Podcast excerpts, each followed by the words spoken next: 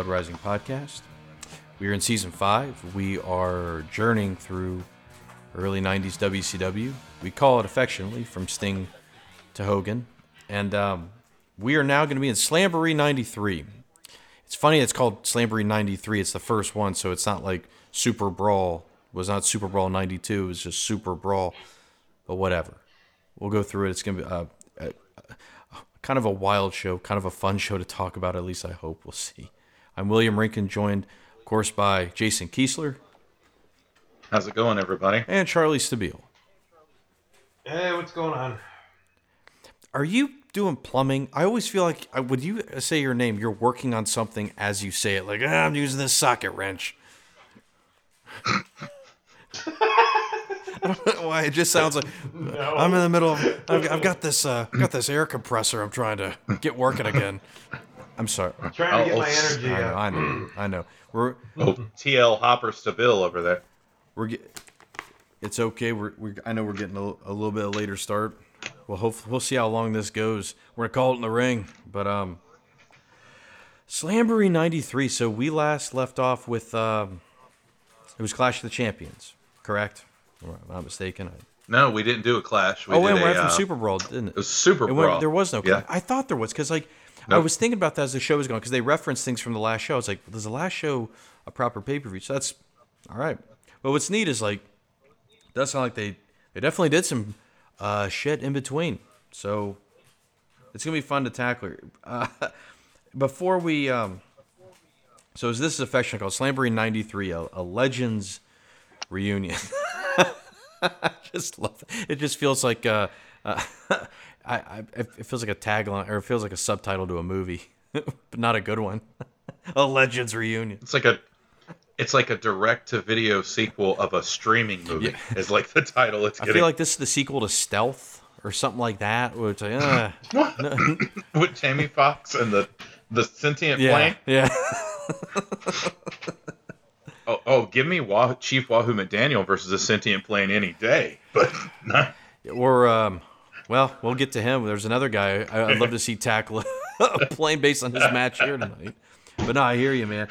But as we always start off, what's always fun is um, our buddy Nick. He's always been a big helper of the show. Like helps pull some background from the old Wrestling Observer notes. Some of this stuff is funny to look at in retrospect because of certain things that would end up happening or not happening, really. But it's funny to go through this.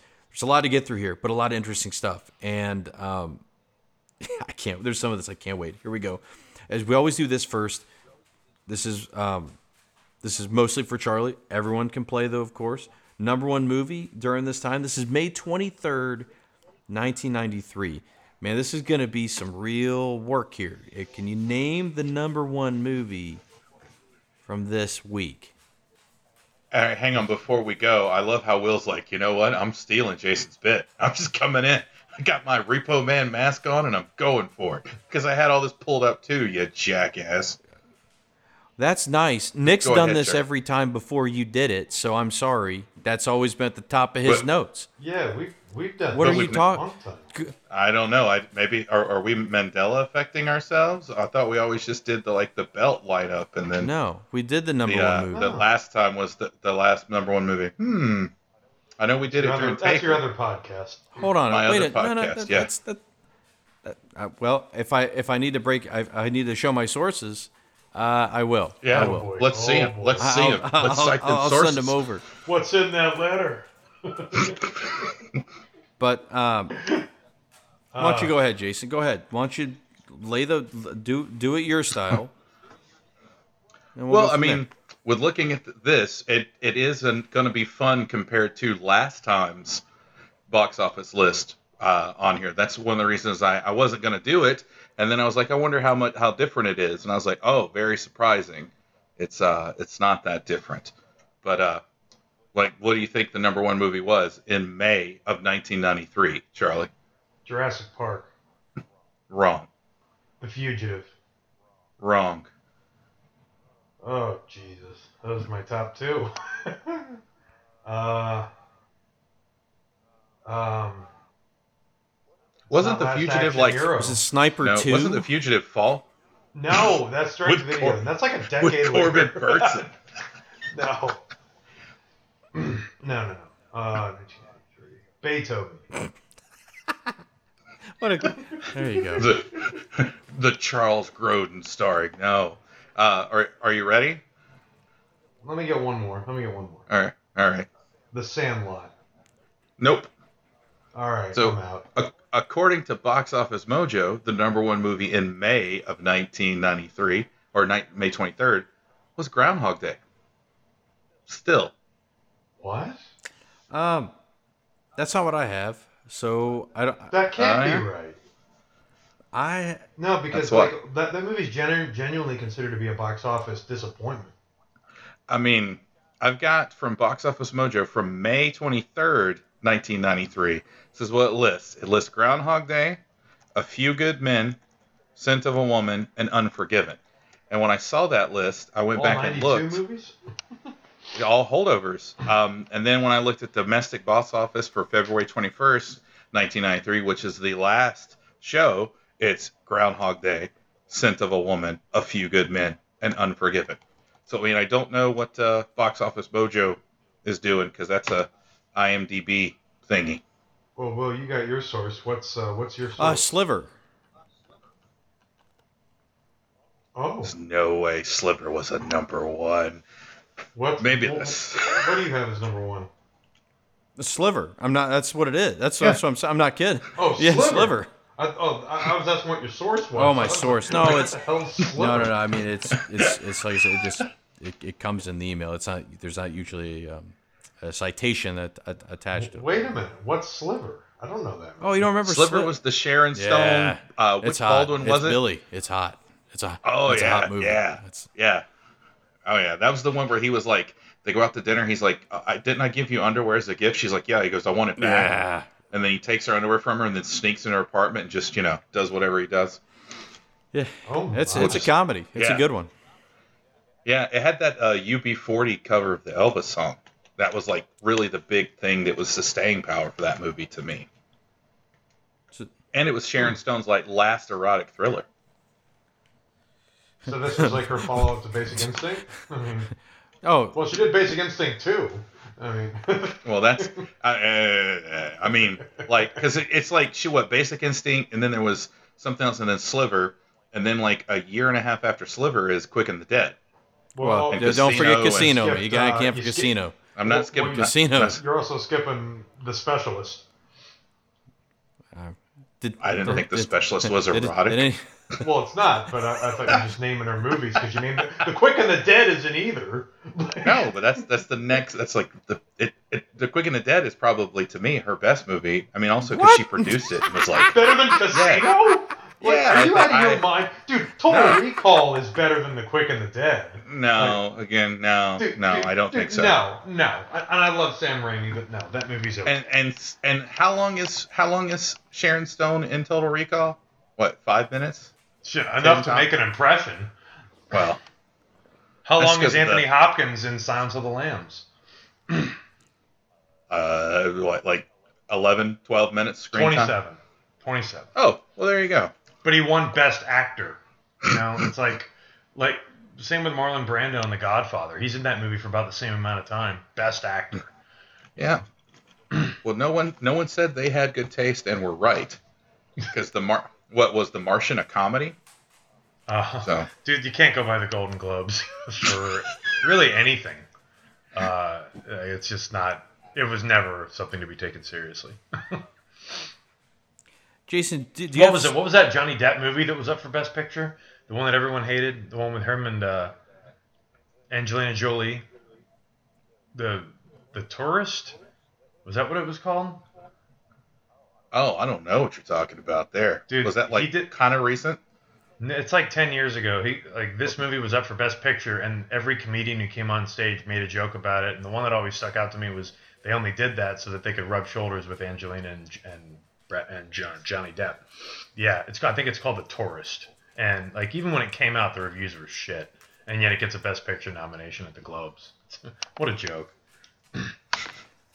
do you Well, the Globes were also uh, demolished because that what it was one of Sharon Stone's movies. She bought the entire Hollywood Foreign Press Rolexes to get the nom, Jesus. and then it got outed, and they all had to give them back, and they had to like make a big announcement about it. And it was like, it was her, heard it was her, and her, and the movie company, the distribution company. I can't remember Was who it it the Quick was. and the Dead?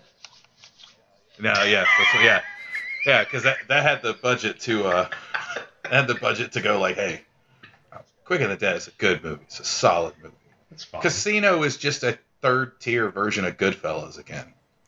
I don't know why you say that. What? I don't know why So- you say that. I'm why, not- why do you have to I'm say not a Casino is What Casino is an awesome movie. Like that's I'm like, not a that's crazy. am not a Scorsese guy.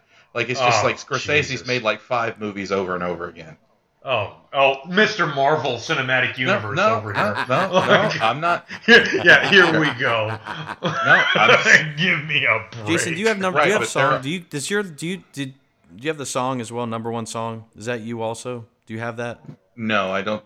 I was only doing that with Taker because Okay. it was fun to see how weird the UK just got. just throwing. It, I'm not even. it- It's it's uh, that's the way love goes. It's Janet Jackson. There we go. All right. Hmm. The champions now. This I, I I honestly think this may be one of the best lists of champions ever. The WCW World Heavyweight Champion is Big Van Vader. The NWA World Heavyweight Champion is Barry Windham. The U.S. Champion is Rick Rude. The the WCW slash NWA. I don't. Did they even refer? I just heard as WCW Tag Champs in the show. I rarely heard. Did, did they call them the Unified Champs at all? Do you guys remember that in the show? Do they? Not of this No. one. No. They just called WCW. They just kind of forgotten about the whole that we spent this year with this whatever. Anyway, the champs, the tag champs, the Hollywood Blondes, and the TV champion is Paul Orndorff. What a list! What a great list of champs. yeah. that is a really good. You know, and you know what's great? year. They're all heels. That's great. Um, Blondes defeated Steamboat and Douglas uh, for the titles at the March 2nd episode of Worldwide, which aired on March 27th. Orndorff defeated Erik Watts for the vacant World Television Championship on the March episode, March 2nd episode of Power Hour, which was also on the 27th of 93 is when it aired. Strap. All right, guys, strap in. Here we go. so let's start off with the light material. March 3rd, 93. Kerry Von Erich committed suicide. On uh, That's right. on February 18th, there's a lot of coverage in the Observer, but you know, I, it you know, it is what it is. All right, WCW has announced a new pay-per-view taking place in May called uh, Slamboree that will focus on old timers and induct several of them into the new WCW Hall of Fame. Uh, Bruno Sammartino, Terry Funk, and Billy Graham have all turned down the invitation. Wow. and Bruno was just there like a year ago. I know he was talking about the uh, yeah he yes he was exactly he was not the go. I'm not gonna do it I'm not gonna do not, it not my favorite bit. the Ultimate Warrior uh yeah heard of him he uh, filed a five million dollar lawsuit against the WWF this week one of the more interesting pieces of evidence is a letter what's in that letter from uh, Vince McMahon that was sent to the Warrior that promises that the Warrior would be paid the you'd be the highest paid wrestler in the company oops That crazy ass contract that we've heard about. Not, you know. All right. um, Larry Zbyszko, guys, he quit the WCW booking committee. All right, he quit. He left the, the booking committee. All right. Um, Sid Vicious had a meeting with Ole Anderson this week to try and close the deal for him to return. No scissors were present. Thank you, Nick. That was a great joke. Great joke, and uh, we'll hope that turns out for the best. With uh, with Bill Watts gone, some things have changed. For starters, the planned steroids test never took place because it was scheduled right around the time Watts left, and it just never happened during all the focus on the transition.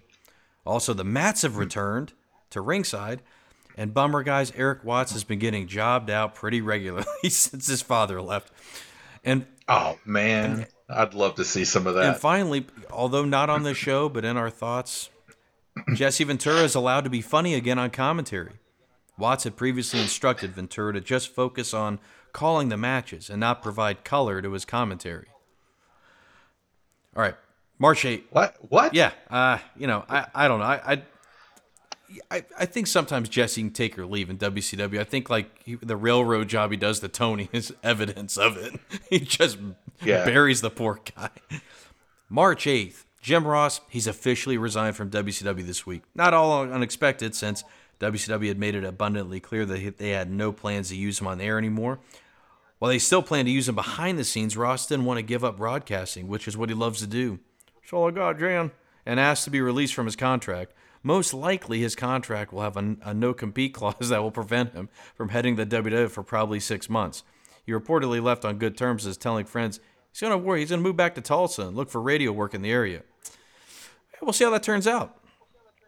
The um, this is the most incredible thing I pulled from this. I really lock in on this one, guys. This, I'm telling you, this is the documentary that I want to see.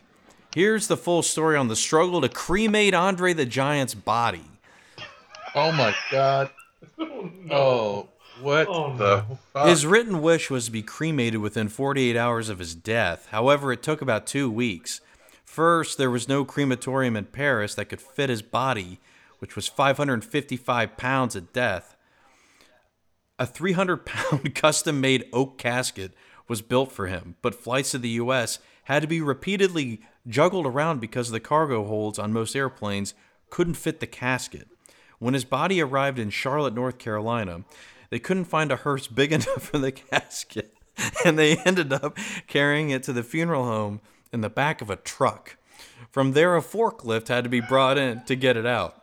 After the cremation, Andre's ashes alone weighed 19 pounds, which is oh which is double the weight of a cremated human being. I'm sorry. It's like a bad bit in a Mel Brooks movie. It really, it just it keeps getting worse. And worse. I, truck. How do we cremate when, our friends? Yeah. When the Constructicons are your pallbearers, there's a problem. we get we had to use a, a forklift. Oh, so sad. Oh, man.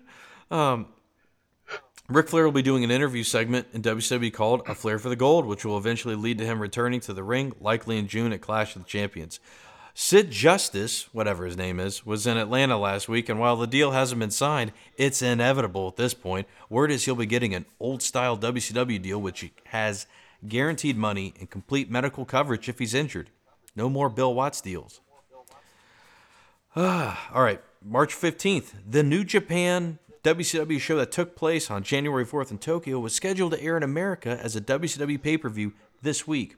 One of the matches, Steiners versus the Hellraisers. But a few days before the show was scheduled to air, WWF sent WCW a nice old letter. What's in that letter? Well, I'll tell you what it was. They were threatening legal action if the match aired. The Steiners signed their WWF deal back in mid December, before the Tokyo show took place, and therefore they own the exclusive rights to any booking, televising, merchandising, you name it, of the Steiners. WCW feels they have a right to air the match because they have a deal with New Japan to air the show. WCW initially planned to ignore the letter, but at the last minute, Turner's legal department said, "Well, you know, why don't, why don't we uh, why don't we pull it?"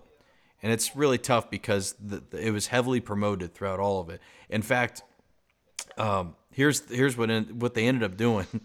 So throughout that show, you have Jim Ross because he was still there at the time. You have him and Tony Schiavone. But then for that last match, Eric Bischoff did the announcing, and apparently, apparently, according to Meltzer, it's one of the most embarrassing moments in announcing history because he didn't know who any of the wrestlers were.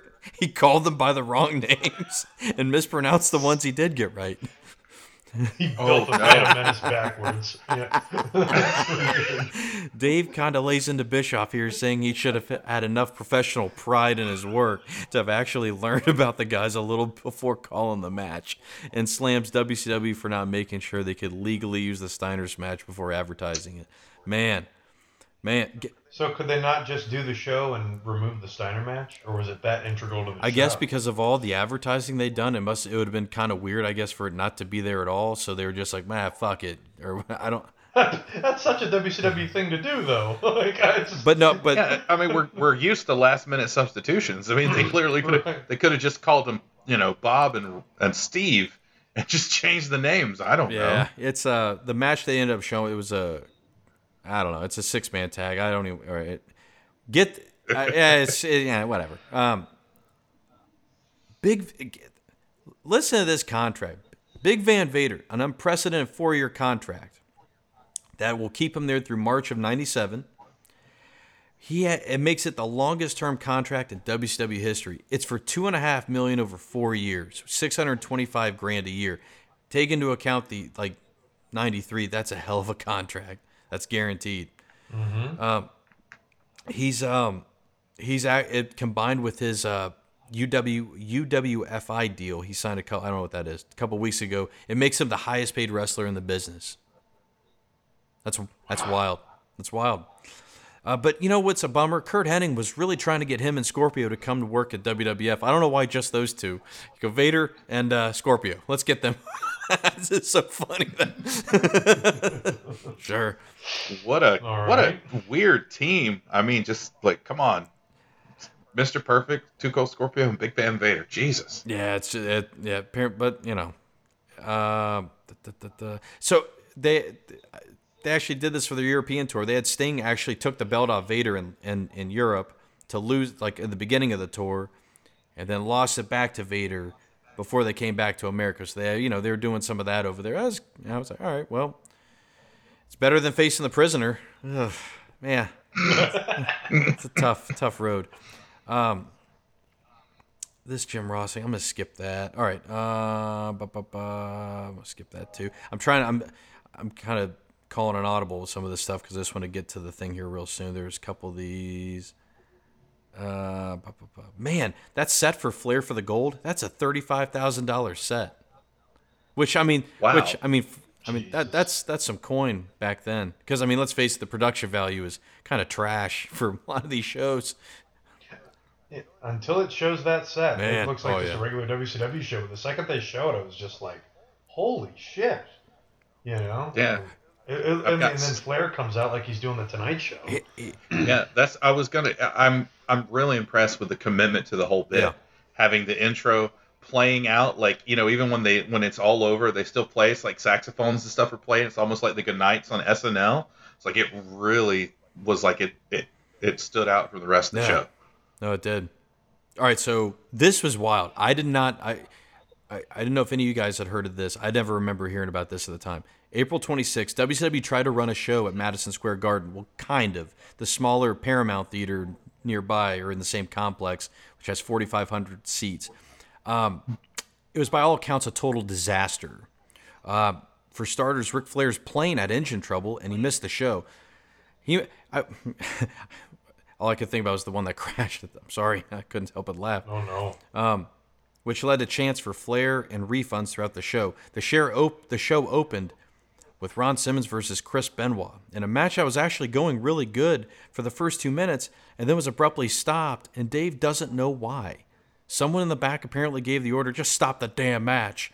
Hopefully, we get more info on that next week. And the spoiler alert, we don't. After all that, the crowd was really pissed and mostly panned the rest of the show, booing everybody that came out afterwards.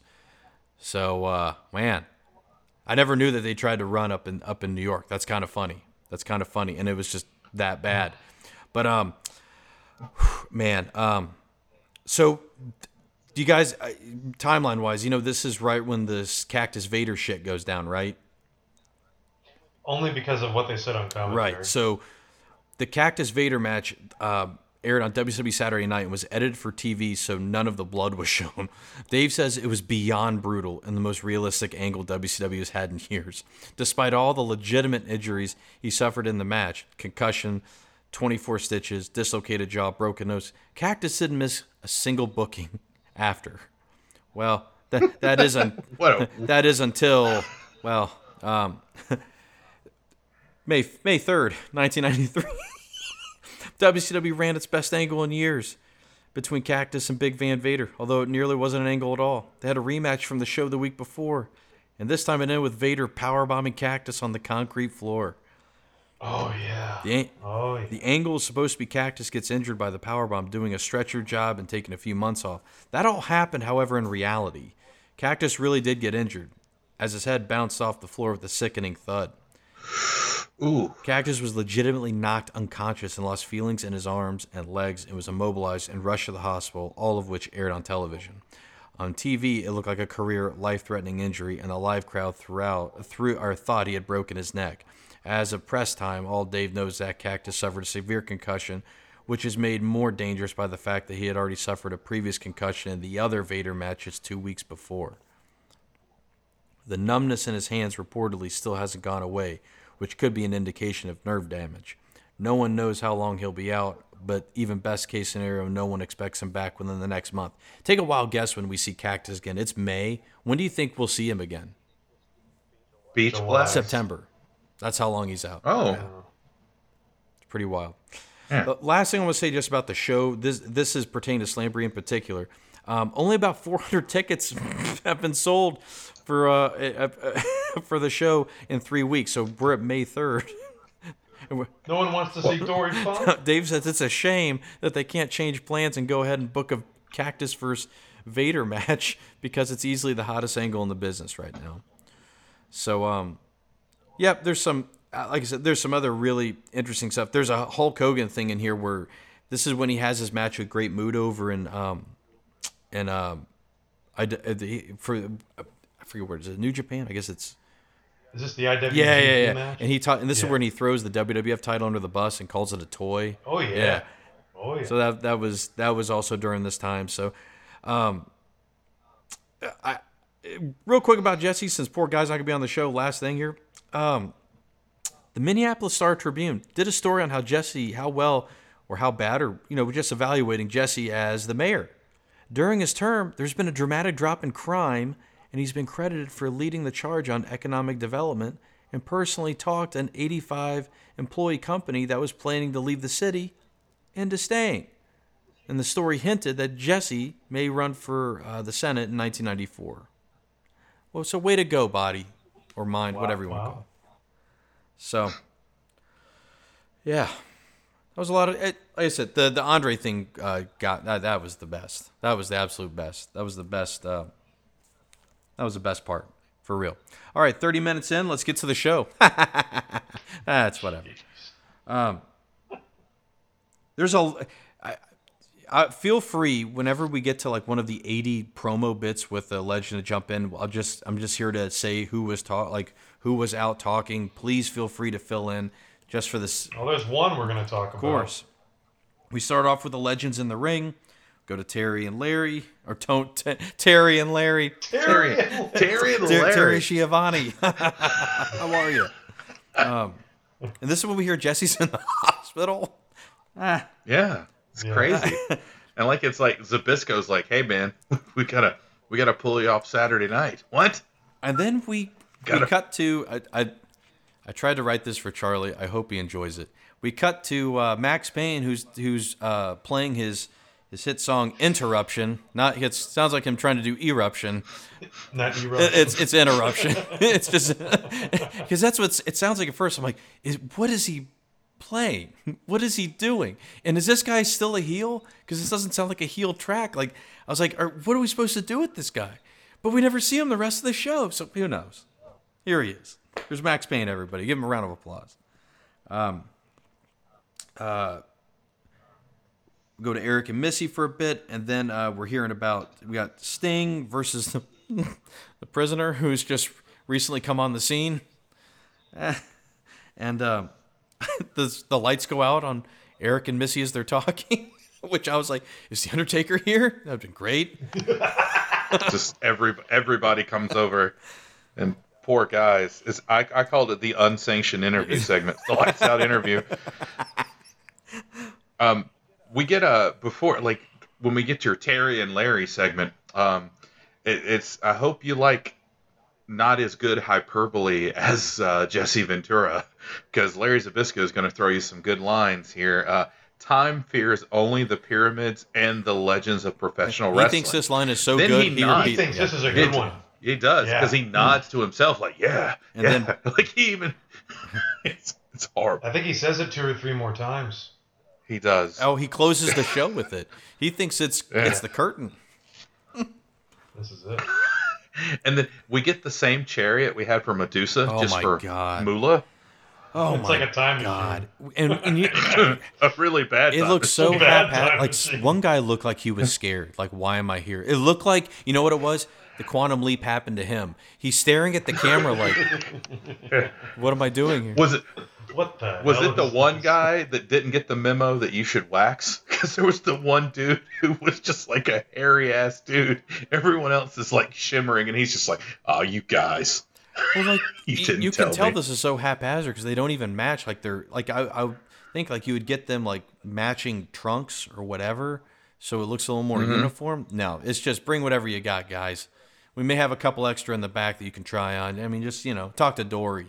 He may have one. You know, just talk to him. Because everyone knows Dory Funk always rolls with 80 extra pairs of underwear. Um, what, what, what are you, 42? 42 long? Forty. Wrestlers, I don't know.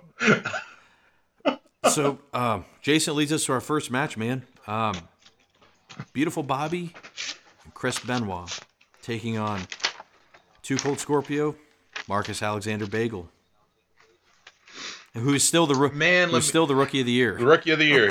yes, he is. Uh, so before I even get started the match, I'm not going to bring him up because we've talked about him before. But uh, I saw this tag team and immediately was like, "Oh no!" All those two cold shoot interviews about Buff. Um, oh, they are. whew, they are pretty They're fierce. Yeah. Uh, they're they're just like, wow, man, you really didn't like this guy. Um, we have beautiful Bobby once again trying to prove he is WCW's Wolverine by teaming up with everyone. Um, he's even wearing blue and yellow tights to kind of like seal the deal here. Um, looking at, we get a a lot of high fiving for the faces because that's what faces in WCW do, um, constantly high fiving. And uh, they they say the line which I, I couldn't stop laughing when they're like, "We know that Jesse is watching in the hospital." I didn't know hospitals got pay per views. I, I, Oh, That would be really hard to do. yeah, Back nurse, nurse, I need it. I need you to go down to the cable company and pick up a, a special box. Yep. Yeah. Put Yeah, it on make sure my it has the code. yeah. Like there, there was a system back then. Uh, it, no, he's not watching this. He doesn't Nope. give a And- shit. he doesn't. And and also, there is no WCW hotline through the Hmm. whole show. Uh, because immediately I was like, during the first match, they normally bring it up, but they're they're not. Uh, Zbyszko starts talking Bobby Eaton up as a great tag team specialist because we know. But for some reason, every time Jesse brings or Jesse Larry brings up how good he is, it's like an immediate tag team blunder. He hits Benoit. There's a misconnection. All this great stuff. It's just like what what is going on? Um, Schiavone calls a neck breaker some form of the rude awakening. It's just a neck breaker, Tony. Um, the cameraman goes heel at some point and keeps Two Cold Scorpio from climbing up to the top rope. this is fun. Uh, and his Scorpio goes, I guess he tried to overshoot it and does this amazing flipping leg drop slash banzai drop because he just plants his ass right on top of whoever took that. Uh, That, I that was don't- Benoit. Yeah. Yeah, it's concussion number one. But yeah, Uh, there it is, Will. Thi- I mean, this- it's like, well, th- that's it. That's what did it. corkscrew fuckbuster. That's This is the corkscrew fuckbuster, without a doubt. This is this is what did it. Yep, yep. I mean, he caves in that So, uh, motherfucker's head, man. It's bad, man. It's real bad. it is bad. Uh, and then so then he goes for a pin, and Bobby Eaton is physically grabbing the referee's It's shoulder awful. while he's Yeah. counting, and the ref still counts. And even Zbyszko just goes, "What was that?" And Schiavone just keeps going like, hey, "It's a count, baby. It's over." Um, I- I don't know. Like this wasn't as as hot as the starters it could have been. I think just having Benoit and Two Cold Scorpio do it again to kind of kick off the pay per view and get the crowd hyped because you know they just sat and had to watch the uh, parade of soon death to come and leave the ring. Um, I gave this a four. Where you at, Charlie? Oh man, I mean, Jason pointed out all the good stuff. Uh, there is there is one note I have, uh, so this will be quick. Uh, Larry Zbyszko during this match said, and, and I quote, "The video of this event will become a collector's item." Yeah, Yeah, I, Yeah, I, yeah. I, I, I don't think that's gonna No. happen. Like, even before even before the network. Uh, yeah, uh, this was okay, not bad. Uh, pretty good idea to have this as the opener, especially considering what's coming. I give this a six. Whoa. I'm right in between. Shocker. Ha ha. I'm at a five. Um, the only other thing I wanted to add is um, I've been, I, I've never really done this. I wanted to try something different with this show and like actually, you know, take a moment to look at signs in the crowd. Uh, there's some dandies tonight, really good ones. I think their intent was to put Marcus as great. They forgot the C. It says Morris is great. Maris. Yeah. the newest monster heel, Maris. Morris Bagel is here to. here like I love that. Yes. Like someone, someone in the production truck had to have seen that, saw the misspelling, Oh, yeah. and went, "What an what an idiot! We're doing it." This is the whoever the spotter is is one of my MVPs of the show because they are on fire with finding just the best signs that have. eh, I mean, it is. th- There are multiple uh, really great signs, and what I mean by great is like they're totally misspelled. It's great. It's awesome. Well, Atlanta, you know. Look at the brain. Look at the brain trust Yeah, here. go Yeah. go Braves. All right. Um, go go Braves. that goes we go right into uh, we hear about this whole thing going on now with um, Van Hammer like you know Colonel Colonel Robert Parker I can't You mean you mean Tom Hanks know, from the Elvis movie? know that's All he was missing was his supposed to be Southern yet sounds German in the trailer accent. yeah it's we, we don't know where he's from yeah there's definitely uh it's all over the place it's a Baz Luhrmann movie so it's it's only fitting it's all over the place but um oh boy. Colonel or Colonel Parker though, like it's not too happy with old Van Hammer, who um, he's gonna be. I, I guess he's setting him up for a mystery opponent tonight. Uh, Charlie, take it away, man. This is uh, well, have fun with it, man. Have a good time. Have a good time. Thank God. Like so, Van Hammer. Um, he doesn't do that guitar thing anymore. I guess Maxx Payne stole that from him. So yeah, he gets in the ring. It's weird. You got Colonel Robert Parker doing the, doing his shtick. When Sid came out, I mean, I just came unglued. And then, the, what is this match? Like 30 seconds? Maybe. I mean, he just just comes in, just do, doing the Sid thing, just power bombing Van Hammer, which uh, Tony and Larry made it sound like it was an impossible feat. like, at one point, like, he's no small guy. I'm like, yeah, but, yeah, but compared to Sid, I mean, it's nothing. Um, loved it. Nice squash match. I gave it a seven. Is this possibly the loudest ovation of the night? It's up there, right? It's got to be like It's up there. I don't know if it's the loudest. It's up there, yeah. But it's it's up there, dude. Oh yeah. It's it's the only legit legend. it's Sid Vicious. I mean, they're all. You know what I mean? By the way, does it not? uh, do- I kept wondering, did Van Hammer's like gear not make it to the show? Yeah, Is he's he, not is he so. in his like like transferring to grunge? Is like are we are we close to that yet? No, I don't think so. It's the not so heavy metal. He's just in like a a unitard. It's mini Van Hammer. It's more like a mini Van. Alternative Van Yeah, there we go. Yeah. Yeah. It's just hammer. What'd you think of this, Jason? Real quick, Did you, got any? Um... Oh yeah, so I started having season three flashbacks when we get Sid, a new manager, and a gurney. Um, because I was like, oh, it's the judge guy with Sid Vicious's whole gimmick of just like power bombing people through this stuff. Um, Zbyszko says we're going to need WCW is going to need more gurneys like eight times. Uh, and I was really hoping Schiavone would be like, okay, pal, we get it. Uh, but he didn't. Really, my only note about the match is just power bomb uh, with exclamation points, and I also gave this a seven. I had a seven as well. What's not to The, like? the funniest thing though in this is like, so Van Hammer sees the gurney and is like, I'd rather go beat up the gurney than just go after Sid Vicious. Yeah, What a moron! probably a smart. What a move. I don't know, smart move. Just delay the inevitable a few more minutes. Um. All right, so we go to this is uh, go to Eric Bischoff with who is this McGraw and uh, I don't know these guys. These ones I don't. Baskin, I don't know them. Carol Baskin, no Frank Baskin. What's his name? Who is it? It's it's. Uh, does anyone have anything with this? Does anybody have any notes with this? No. I don't either. no, no, not with this one. It's just another one of I'm gonna say something. Um, maybe this was my catchphrase, but who Oh, knows? yeah. Because we didn't really have that back in my day.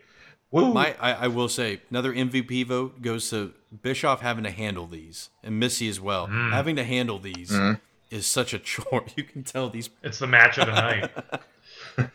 My whole thing was, where's Johnny B. Badd in all this? it's like, Yeah. I'm sure that would have gone over well with some of these guys. well, So here we go with uh, yeah, let's move we got on. our first. this is our first Legends match, folks.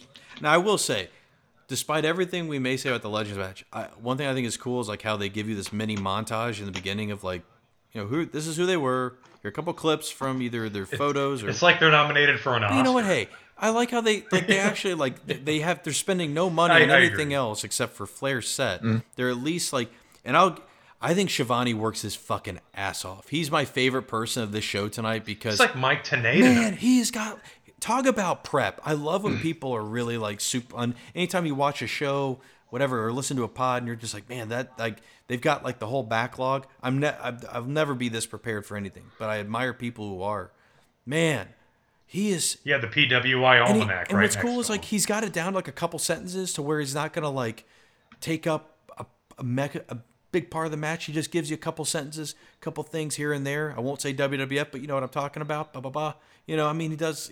right. he- He won the, that title, and uh, But um, but here's our first. Here's our first one. Here we go. We have Dirty Dick Murdoch, Don Muraco, and Superfly Jimmy Snuka versus Wahoo McDaniel, Blackjack Mulligan, and Jumping Jim Brunzell. Um, I will say, watching Dick Murdoch work was probably the highlight of this match because man, that guy that guy doesn't look like he's got much in the tank. But when he pulled out the head scissors, a couple other things, I was like, Cool. man, I was like, that guy that guy looked like he could just go at any point. So hats off to it. But I mean. This is a six man that lasts what is this like five minutes or less, and it's just everybody gets in, does a couple of things, and we're out. It uh, get get ready, folks. It's one of many that's going to end this way. It ends in a DQ, um, and um, I don't even know who gets DQ. I didn't even I didn't even write who got DQ. I just wrote the finish was DQ. I don't even know if it really mattered. Uh, The the the referees, bless their hearts, they're at some points they're just like, ah, fuck it. I don't know. they kind of have this attitude the whole night, like whatever, man. We're just trying to get to the end of this. Four hundred people bought tickets three weeks ago. What do you expect?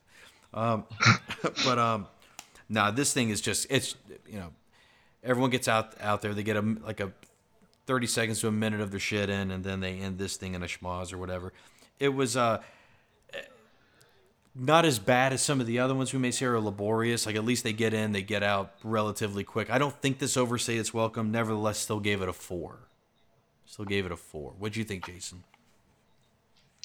I I really like Chief Wahoo McDaniel. It was just like he was my great grandfather's favorite wrestler, so it was awesome to see him. As much as I'm talking about, it's like cool, but then we don't get to see him again the rest of the night. He doesn't get to come out and do a cool talky thing.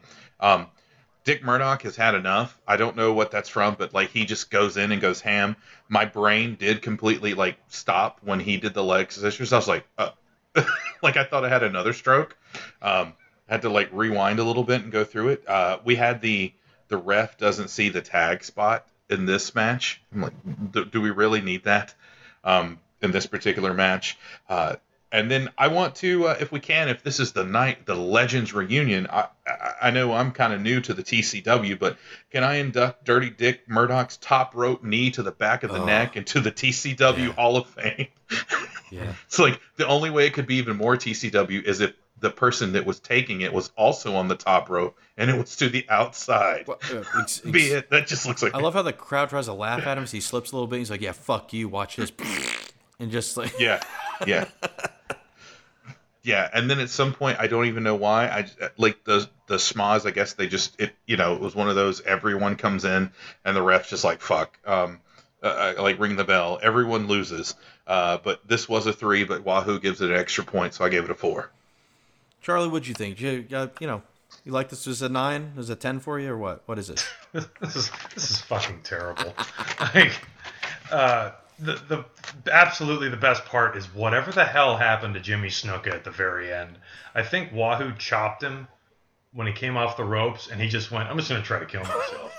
Oh yeah, Uh, like, like, he, yeah, like, where he I, hits I had the to head, his rewind head on the table.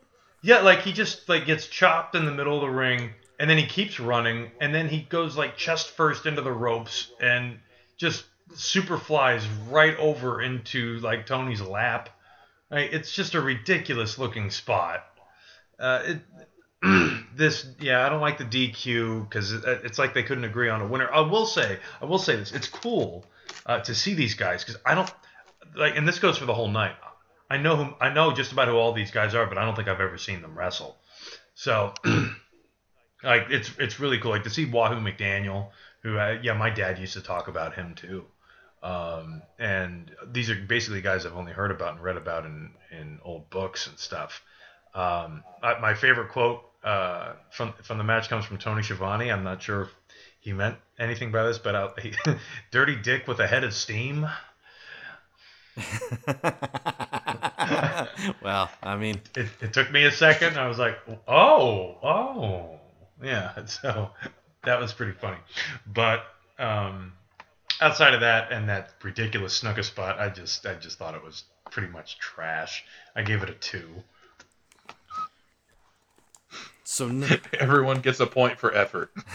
to Charlie. Yeah, yeah, because it's like, well, I was very entertained by the quote and that Snuka spot, so I, I can't just give it a one. so I think this is what we were looking forward to, which is next after we all watch the show the last couple days here. Um, we have the assassin and Mad Dog Vachon with Missy Hyatt. And I just want to say real quick about the assassin because Mad Dog's obvious. These guys who show up with masks and like their suits on act all proper, like they're accountants or whatever. Like, well, Dude, you know, what was what was what he said? Like the first thing he's like, well, to clarify, you know, like he says something like that, and I just started laughing. I was just, he sounds like a perfect gentleman when he's talking. So who? All right, who wants to start with what Mad Dog does here? Because this this is probably the this is this is incredible. Who who wants? Jason, you want to lead off? What would you lead us off with what Mad Dog was doing? Like we have a lot of fun moments with Missy. You know, a lot of times she does it to herself and she's fine being the butt of the joke or the kind of thing. And this is like the one time I really genuinely felt bad for her because Mad Dog just, you know, etches his breath out to say his line. And then she's like, all right, I'm going to go ahead and move over. Ah, and he just grabs her and pulls her over. I wasn't done talking yet. And then proceeds to cut a promo and she you can see her shaking. Like she's legitimately shaking and it's not overdone. Like she's pretending to be scared of this guy. Uh, like i think she's legit kind of concerned for a minute.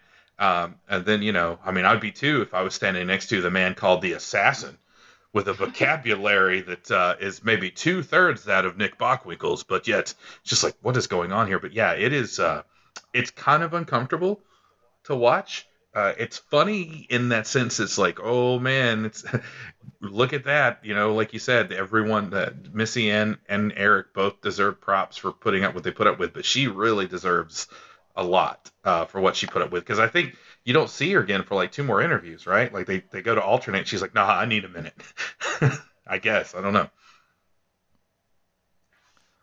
Yeah, uh, Charlie, what'd you think of this? Like, what was your um? What's your takeaway from very, this? very very uncomfortable. Uh, like I mean, you, you, know, like Jason said, we do have fun with Missy, and and it, it can. I like the I like when she has banter with people, and and it, it it has that air of fun to it, and this is just not that. And you can, I mean, granted, like I don't blame her at all. He was done talking, or he just stopped talking like he even in, if you look in because I had, I looked at his face, he looked like he was done. And yeah, Missy, I I I think Eric Bischoff would have done the same thing. Yeah. So and you could tell that she was a little bothered by it. And yeah, it's it's it's weird to see something like that, especially nowadays. And and plus the fact that we I've ne- we I don't think either of us any of us have heard about this before. Uh, and, but you know, it's I can see why she would have been scared. Absolutely, it it does put a little bit of a, a damper on like for the next I'd say ten or fifteen minutes because I couldn't stop thinking about it for a little bit. But you know, eventually I, I moved on. I kept wanting to, when they when they cut to the the high angle wide shot. I was, I kept trying to look at the stage and see like if there's any fallout that was going down because they. Mm-hmm. You, oh yeah. It, it I couldn't tell. I couldn't tell. Like like if Flair had done something like that, he would have made it playful. You know, like whoa, whoa, whoa, sweetheart, like like just kind of you know like just have a, a a light airness to it, and no, Mad Dog Vachon just I wasn't done talking, and he just keeps going into it. Like he doesn't try to ease her her timidness at all. Uh, that I think that's uh, that would have made all the difference if he had done that. But you know, what are you gonna do? Well, Jason, why don't we why don't, why don't you take us away with our next Legends match as we have Ivan Koloff and Baron von Raschke versus Thunderbolt Patterson and Bob Armstrong. Well, the Armstrong part is right. That's not where the question mark goes. Uh, uh, of course, the true legend of WCW, the last minute substitution. Um, of course, he's got to be there tonight. Uh, but, uh, you know, apparently Bob Armstrong has had a bad knee surgery, so he's not there. But uh, his son, Brad, oh, Candyman, comes on out to wrestle in jeans. And the sad thing is, is this is kind of sort of a comedy match, but because of the, you know, and, and not trying to sound stupid and harp on something, it was like just a little bit of the the weird vibe, the uh, dad just slapped mom at Thanksgiving vibe that the previous uh, uh, interview segment gave. It kind of ruined it because you know Koloff and Raschke, they're trying, you know, at least Raschke is like trying to ham it up. He keeps his robe on for like three quarters of the match uh, looks like he's having a good time. Whatever Thunderbolt Patterson's got going on, hey, good for him. Um, I, I like how Larry's like, you know, he's just doing these weird movements. You just can't get a good time with him, uh, and it makes it difficult to prepare for him. Sure, uh, you know, you got Raschke who puts the claw on, and the only problem is, still to this day, Jim Carrey has ruined the claw for me. Well, not really Jim Carrey, as much as Cary Elwes has ruined the claw for me. Oh no, it's the claw. Like that's just the first thing I think of anytime someone locks that on or says it. Uh, I will say this: a double chop to the throat is probably the most realistic finisher in all of wrestling. Oh, yeah. That's a TCW finisher, dude. yeah. Yeah. Yeah. that is fierce. it's, it's like, hey, come here. What? Oh, you're done. Yeah. Uh, on here. So, uh, you know, this was uh, it, it, you know, just like the last one, didn't really overstay its welcome. Uh, you know, I had a a decent good time. Some laughs with it. I, I gave this a four. Um, yeah, I, I, I, Charlie, would Actually, you go first. What, what did you have for this match? I think my dog's having a dream. Yep, Luna's. Sounds like uh, British Bulldog's late '90s Yeah, WWF theme starting up over Yeah, there. no, Luna's having a dream. She's having a dream right by the chair here. This big old white Aw. dog is Is, having a. is she is she going to come out with the Mean Street Posse behind her all of a sudden? Rock bottom into the dog poop. yeah. Uh, what, what'd Uh, think? it was. It seems. It seems like from the second this this whole thing starts to right when Brad comes out, uh, Bob is having his his, his knee operation because they, they, they don't make it sound like Bob's not going to be here up until the point where Brad until Brad uh, comes out. Uh, so it's just kind of weird that that they wouldn't just be honest with that up front. Uh, I thought, but um, I do like that Baron can't headlock Thunderbolt, and it's because of his hair. And he just he tries it twice, and he just keeps sliding off. And then he tags in uh, Koloff, and Koloff just gets in there and just freaking clotheslines him. He's like, "See, like just you know, just try a different move. Like like like that works." Um, I love right at the very beginning of the match when uh, Raschke and Koloff both take turns trying to figure out who can be the less decipherable on the microphone. I could, I, I couldn't get a word out of wh- whatever the hell they were saying. Uh, this this was not good. Uh, this is a three. Uh, yeah, I had the same. I mean, I don't have anything else to add to that. That's all I got. I have a three as well. I mean, like some, you know, I, I love the double chop. That's great. Thunder, and I'll tell you, man, you can definitely see where some of these guys were really, like, really popular back in their day with the way they could fire up. Absolutely. Yeah, mm-hmm. you know, it is what it is. It's fine. I mean, again, it's, it's short. Thankfully, you know, if you, if it's as long as it's short, it, you know, you can at least move on quickly. You know, it's not some, you know, 15 minute time limit draw with, you know, guys that clearly don't want to do They business wouldn't dare do that. They would never do that. On They this would show. never do that. Never. No, oh. it's it's it's also like that's why Quick and the Dead is better than Casino. It's like a good 96 minutes as opposed to over This to is over literally the two hours. worst take I have heard. yeah, yeah, yeah, like this is just so awful. Yeah, Cape Fear and After Hours, the same movie, absolutely. Yeah, just get. It's just She, See, I mean, mine- I mean, just Sharon Stone mi- alone, mine- she is so good in Casino. She is so Yeah, good man. in Casino. It's Didn't she get an Oscar she did. nomination for She did. She did, yeah. did. Yeah. Yeah, she's great in that movie.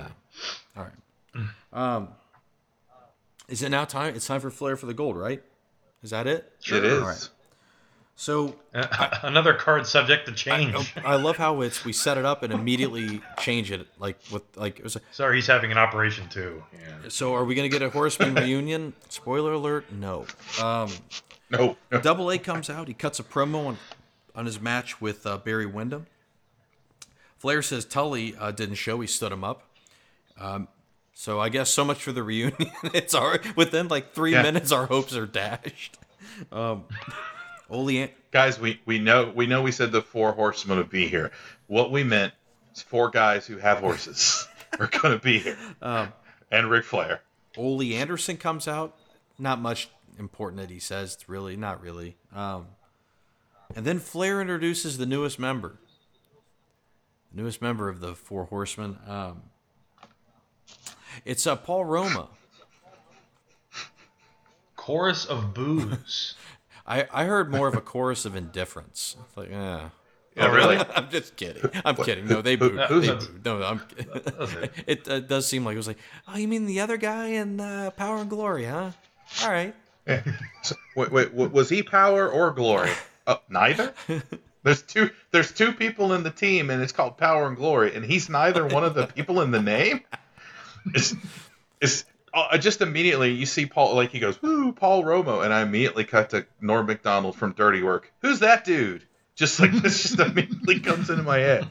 Just, just all these people, just like great. Uh, you mean to tell me Sid Sid Vicious is here? He's not. He's not your guy. You don't want to grab him to come back to the Four Horsemen? Well, what's so funny is it's like, well, Ole's not wrestling. Flair isn't Mm-hmm. right now. Like he, he, he kind of throws down a challenge for the Blondes. Um, Arn Anderson's working, of course, and then you got Roman. So it's like, do we really even have four horsemen here? Do we really even have an active four? No. What, what do we have? Not even J.J. Dillon comes No, up. not even Like, it's- JJ. It's weird. Where was JJ? Well, you Well- know, Barry Barry Windham turned him too. He, He's with W. I love how it's Barry Windham. Is he with I WWF think he right is now? because is he not like about to like kind of take help with the whole With the steroid? Yeah, right. Isn't that correct? And we're- are we in that? Possibly. Yeah. All right. So this whole thing was a lie from the beginning. Just a yeah. All right. Tully was probably at home like they paid me five hundred bucks to stay home. that shit's funny. you can get a new couch. Um, I, I can't wait to get fired by FTR as their manager so they can turn face and have Bret Hart come manage him just for Bret Hart to sign a contract with WWE weeks before he was supposed to show up. Oh, what a self saboteur! unless maybe It's true. yeah, maybe, maybe we'll get that Steve Austin Bret Hart finale that we've always been hoping for. The Oh, finale this I'm hoping for, for? is your bit. Is your bit with the freaking Bret Stone Steve Austin? it's the old folks home prank calling. That's the finale I'm holding out for.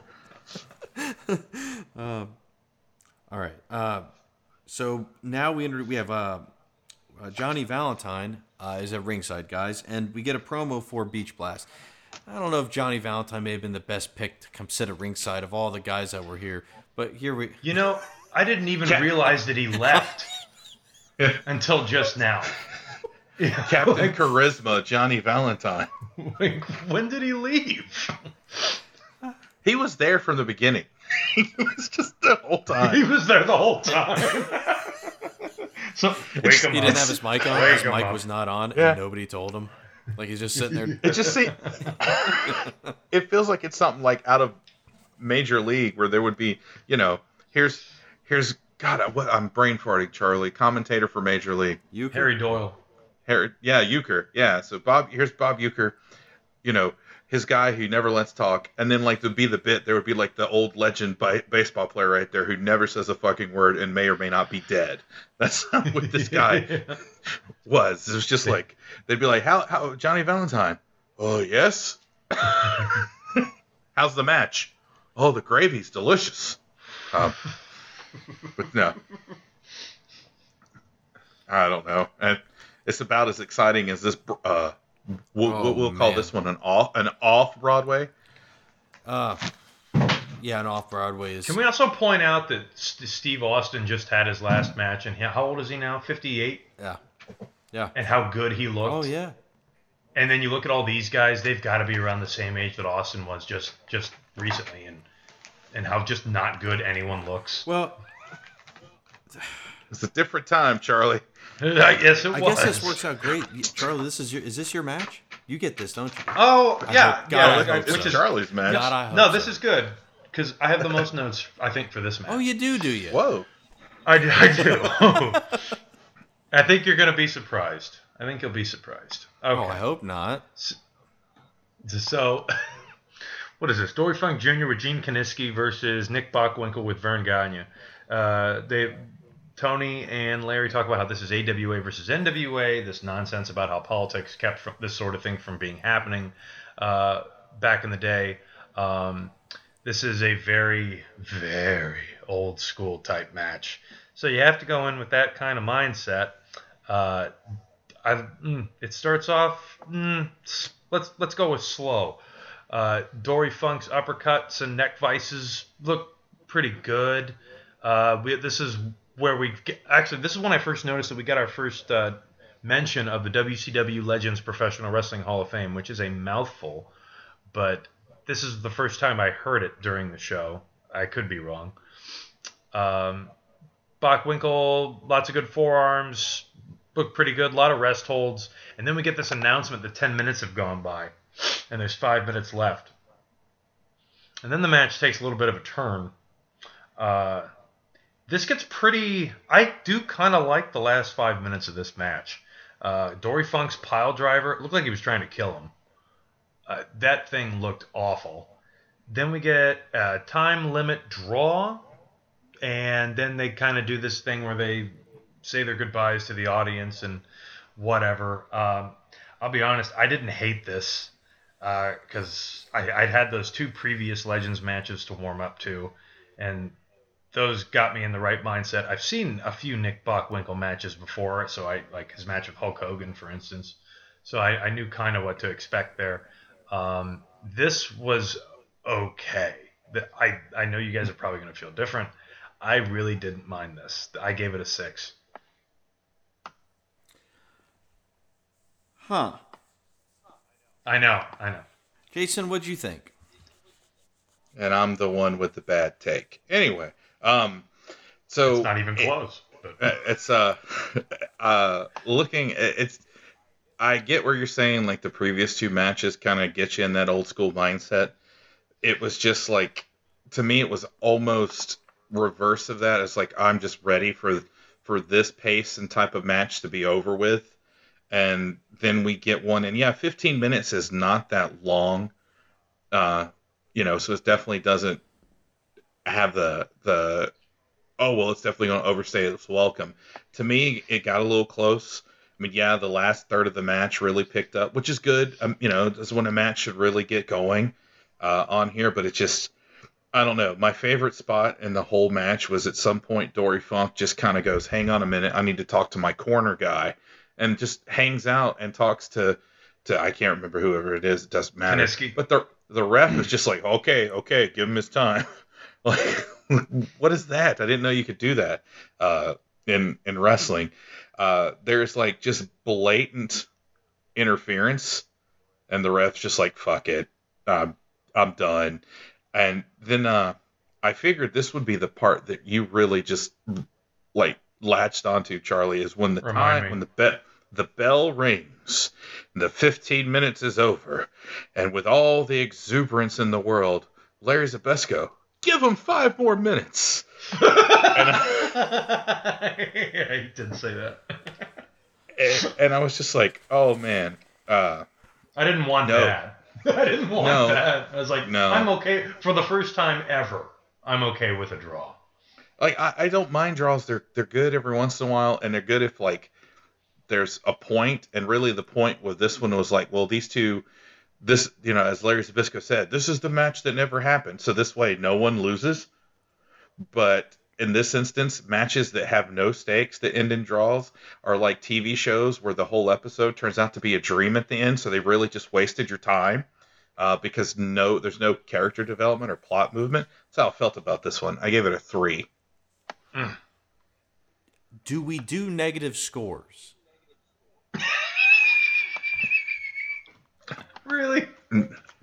No, we don't kidding. do I'm just negatives. I will say the thing that was the f- I laughed. I was sitting outside while my tire was getting replaced on my car.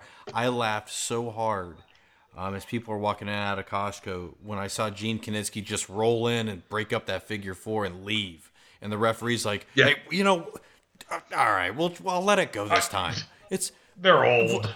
They don't he, know. he just goes. I, I could not tell if this was supposed to be a part of this or not, because the way Randy Anderson reacts is just like, ah, fuck it. Well, there's a lot of waving Yeah. of uh, rules here. Like no one seems to know about the over-the-top rule Oh anymore no! tonight. Well, there's a there's a hil- we'll get there's a hilarious double standard or not even double standard, just a weird complexity with how NWA views some things and whatever. We'll get to it in a sec. But I was Yeah. the toughest part about this man is like it's just two guys that don't want to like look bad, and I Mm-hmm. hate that. Like it's it's like the Goldberg Lesnar match where it's like, well, I don't. I- Everybody's trying to protect them, especially at these legend sinks. Because I, I think we've seen this before. Whenever we see like the this type of, there's that reluctance to, you know, there's still that reluctance to do the job to certain people. It's like, oh, man, come on, man. I just wish there'd been a little bit more like, here we go. You get this in, I'll get this in. We'll go back and forth. End it in a draw, fine, whatever. Man, um, I just gave it a one. I don't need to go into hyperbole. I just gave it a one. All right, I gave it a one. I gave it a one. That's what I gave it. I gave it a one. All right. I'm pretty excited because I think my streak of having the lowest overall rating is uh, is coming to an end. All right. All right. All right. I think so. All right. It was just tough. I just I it's like two people doing improv, but they nobody will say yes. That's what it rem- Come on, give us a location. Any location will do. Doctor's office. No. 9/11. No. and that's just tough, man. I just because I I'm like you, Charlie. I've seen that Hulk Hogan match with Bachwink. I've seen a couple other things. I'm not gonna say I, I if any if I've ever seen anything with Dory Funk, it was something with Terry because they showed a Terry thing on you know WWF. So I, I didn't have much to go on there, but all right, all right, all right, all right. Um, we go to Lou Thesz, uh, Bob Geigel with Eric. Anything out of here, guys? Anything you want to bring up with this little back and forth? Anything here? So how old is Lou Thesz? Because they say he won his first world title in Uh, I think he's 98. He cannot be 98 here. He- he- he- He's not. no. He's not 98. Okay. Okay. I don't know. I, I think I think my favorite thing Lou Thesz said was, you know, I was in the back and that stunning Steve guy just come at me. I love your press. I, I'm going to use it all the time. You- so It's, it's funny. He's probably more known for that than he is nowadays for any other if, wrestler. I don't know if you guys counted. I didn't. How many people? How many of these legends go out of their way, wink, wink, stomp on the foot? This WCW is where it's at for professional. Oh, dude. Oh man, it, it's like a. It's like they have. Bruno Sammartino did this too. You can see the in that show we watched a while You ago. You can see the checks just falling out of Verne Gagne's pants as he talks about how much he loves uh, WCW as the king of wrestling today. Yes, the best wrestlers, the best talent, and like I said, WWE never did this. It's, like, it's always the lesser company that has to tell you how much better they are. Right. Always. So now let's we get back to our current WCW stars here as we have a have a dandy one, a dandy of a matchup here.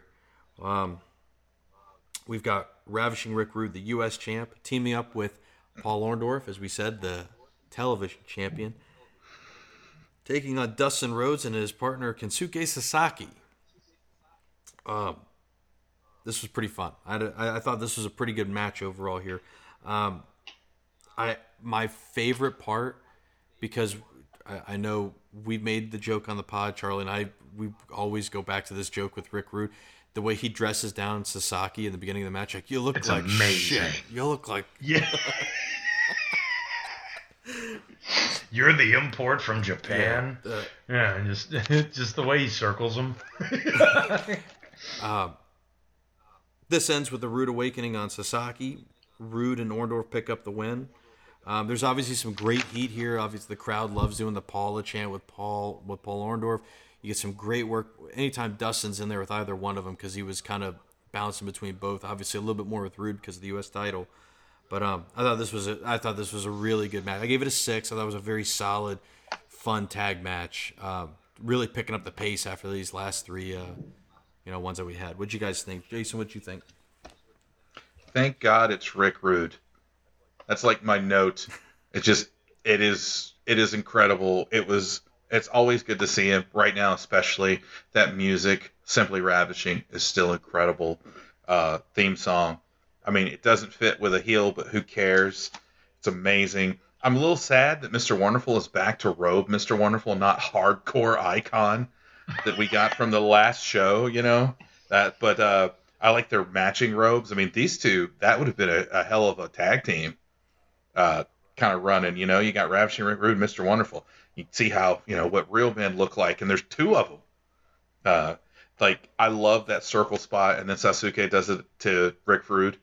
It was real fun. It's like oh, it's like I don't know what I'm saying. I don't look like shit. You look like shit. Um, but Rick Rude, it, it can't be said enough. Like the dude makes everyone look like their most powerful person in the world. Anytime they do anything to him, just imagine you're like a kid and like you're you go over your buddy's house and your buddy is Rick Rude's kid and he comes to play wrestle with you and he's like hit me and you hit him and just Rick Rude sells for you like he sells for other people. Just it'd be incredible. He's like, oh my god, uh, I love it. The the tiptoe spot. I mean, it's you know, I just miss Rick Rude's adamantium abdominals that he had when he first showed up, where he just had people punch him and wouldn't budge. You know, and I, I miss those, but still, it's it's where it's at. I also gave this a six. Charlie, did you like this? Was this a was this a good time? to hear Simply Ravishing, which is my favorite WCW theme song ever, which I, I only recently learned that it was Rick Rude's least favorite theme that he ever had, uh, which is very sad to hear because I mean the song is just perfect, like just an it's awesome. It's great to see him come out. Uh, I I was I was totally digging that there were two of them and that they were circling. And then we got that stupid natural song of Dustin starts playing, Yeah. and it's too early and like they and they're still doing the circle thing and they don't acknowledge the song which tells me that they just jumped the gun on hitting dustin's song. Um, so that part i was a little upset about but yeah it's great seeing rick rude. I love the dressing down of suzuki. The atomic drop cell is in is in this match. Uh, the reverse tombstone spot was pretty Oh, cool. You didn't see that Yeah. very often back then.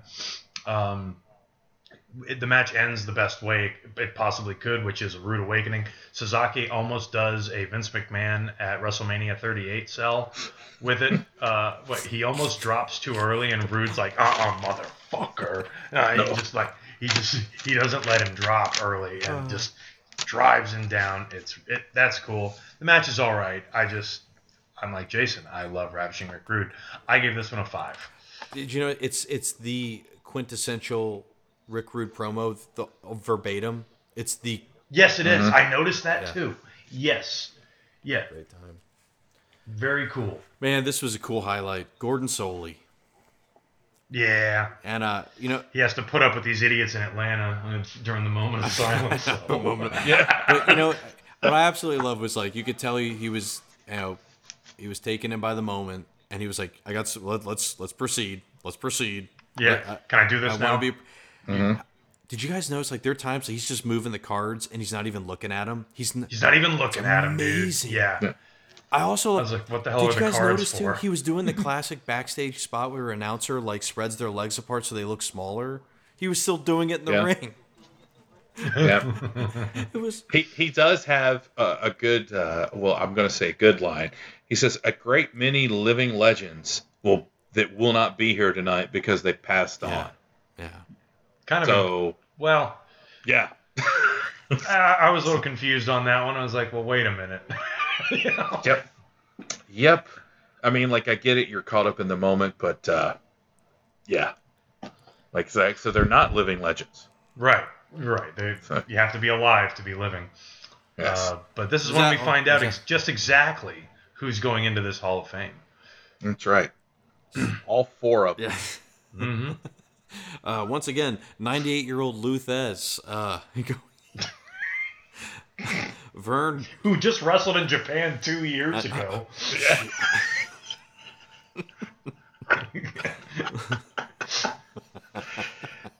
I want to see. That's what they said. Wouldn't it have been great if they did a Raw's War opening, but it's all Lou Thesz just, what's up to the base show for me? it's just Lou Thesz presses the whole time. Just- I want to see Lou Thesz smashing a beer can against his head. Jesus.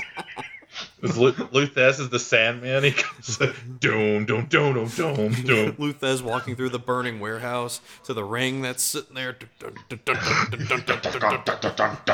Oh, did we get the uh, the SummerSlam '98 Highway to Hell with uh, Dory Funk Jr. and Bachwick? Just Um, and then uh, Verne Gagne, number two, to be inducted in. And then uh, I, this Odd choice, right? the this wait this Mr. Wrestling is an odd Mr. choice. Mr. Wrestling too. It's I'm- not that Mr. Wrestling. it's it's it's, it's- Gordon Solie's little anecdote that he throws in here, Yes. where yes. he says that he was at, like apparently he was friends with the Jimmy Carter the family, Jimmy Carter thing. and they they they they asked him to come to the inauguration, but they said you can't wear the mask, so he turned him down. dude, dude, I'm sorry. Kayfabe to the core, man. That like is incredible. Because like it's it's 1990 who's gonna check?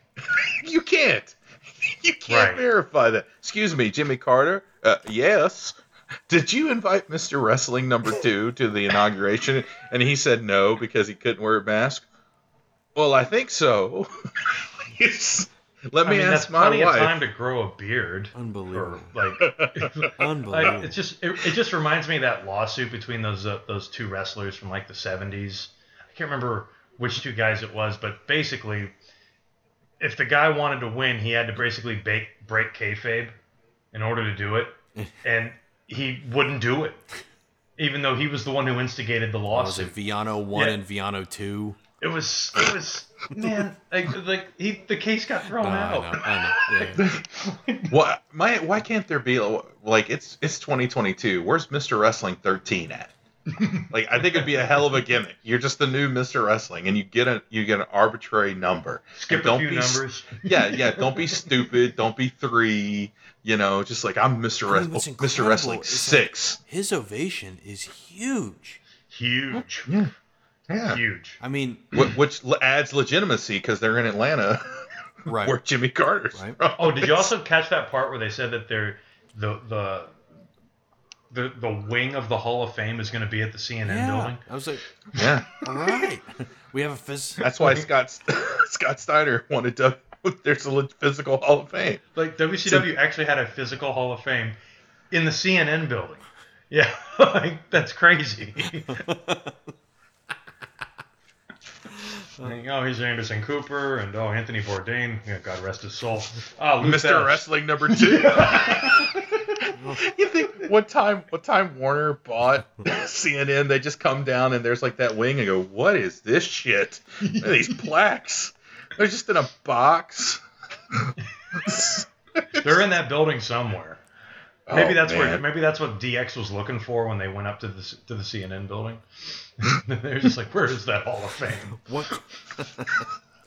What's in that Hall of just- Fame?" I was- yeah, there it is. Yeah, there it is. Finally, last one, real quick. Fourth one is Eddie Graham. He's he has passed on, so Mike Graham is there to accept it for him, which is a nice moment. I'll be honest, I knew, like I was like I I had heard the name, but I knew very I he was, I'd heard the other three. I was like, oh yeah, yeah, but I, I don't remember much about Eddie Graham at the time. You know what I mean? Mm-hmm. Yeah. All right, so here we go. Let's go into uh, hey, Missy's back, folks, and uh, never fear. Let's try it again.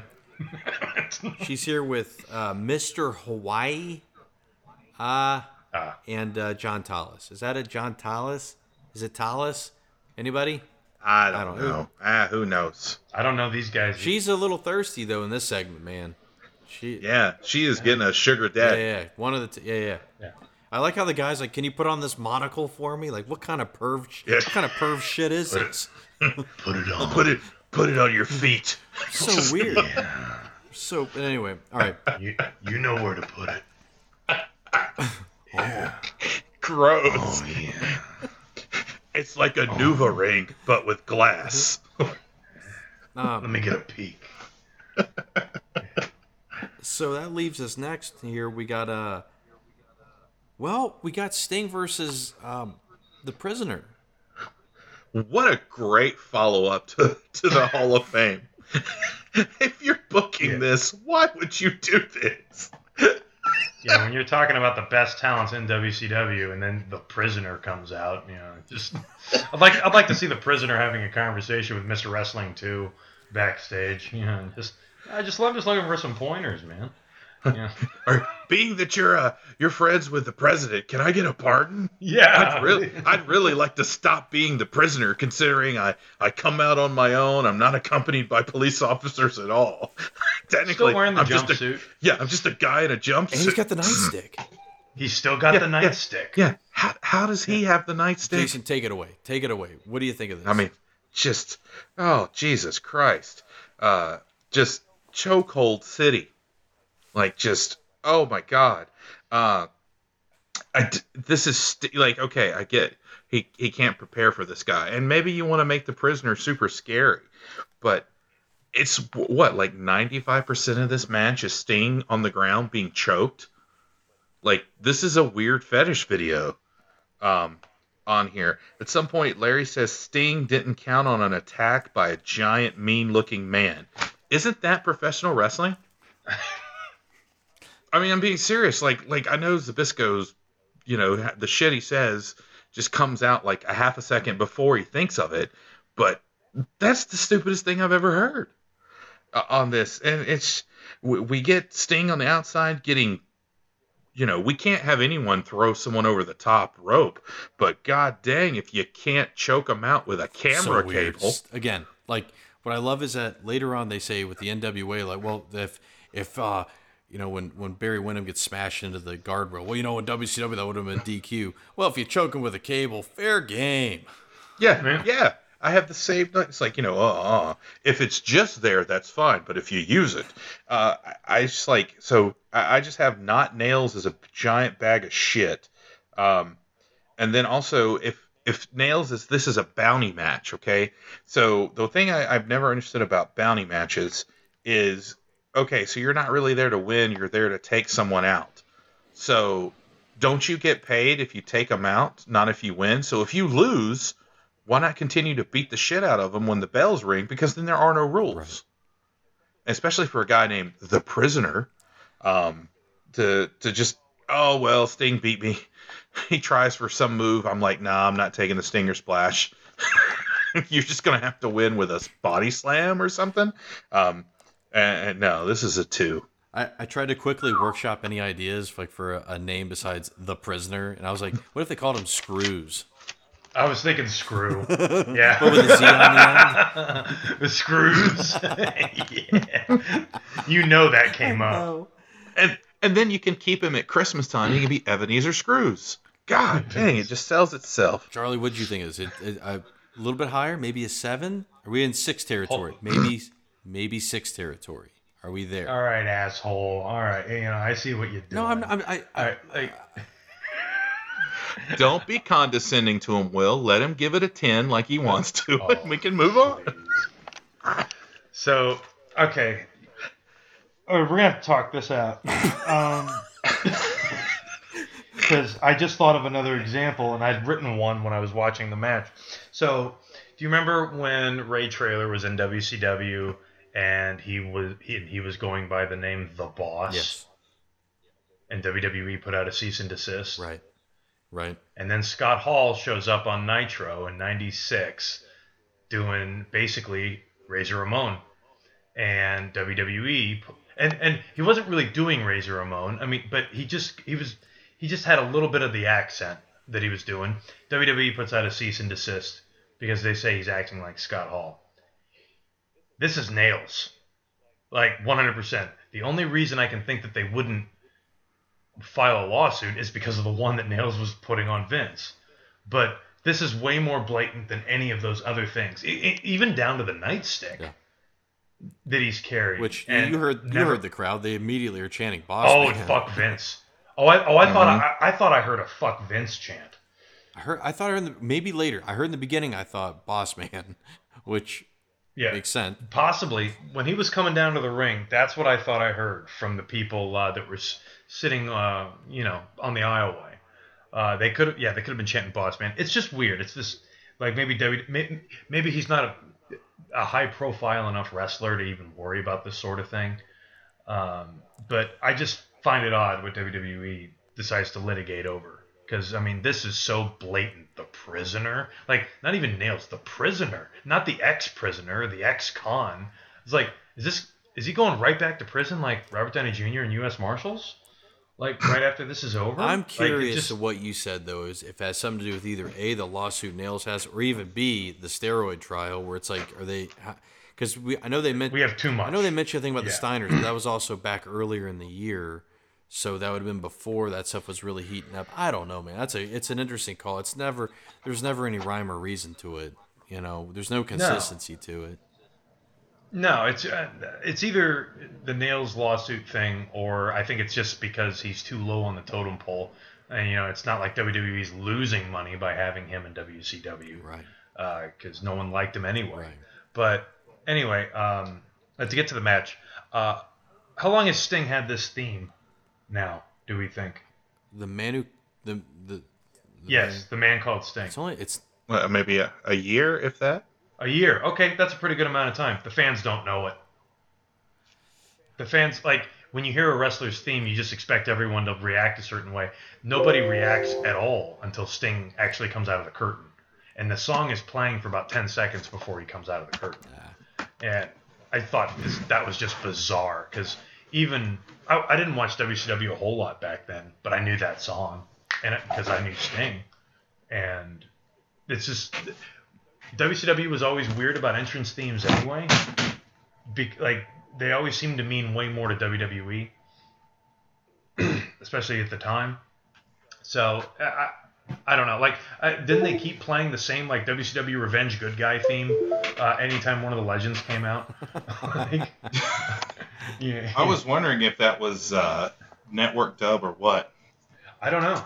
I mean, it was it, it, it wasn't bad, but it was like God, it's the same shit. And then and then the opponents would come out, no cut in the music. It's just the same song. Come on, just, you've heard it. All right, get c- come on out.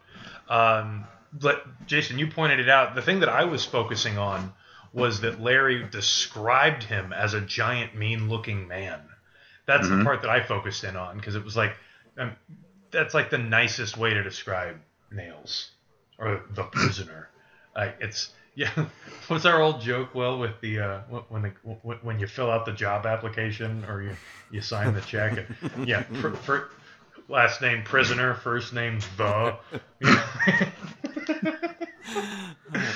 quite the LinkedIn Oh, man. profile for the prisoner. yes, very much aliases. Yeah.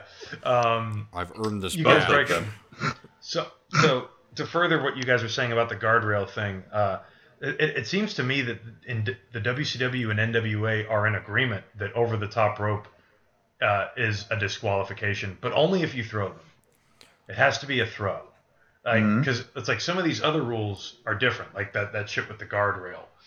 Um, very strange. The the prisoner thing with the with the with the cable. I mean, I just think of Justin Roberts every time I see that now. And it's, and like, oh, he's Justin Robertsing him. Yeah, it just and then Sting wins. But uh, when has Sting ever like done a Stinger splash and then a cover? In the Like- are, are you talking about for the finish? So towards the end, he hits him with the Stinger splash and then covers him, and he, he kicks out of that. But it's just because even the commentators are like, "This is the setup for the Scorpion Death." Oh, sh- oh, he's, oh, he's covering him. Yeah. Like to- to- even Tony The only time they did something like this was when he wrestled Sid at Havoc 90. He does a stinger splash and cradles him immediately. Mm-hmm.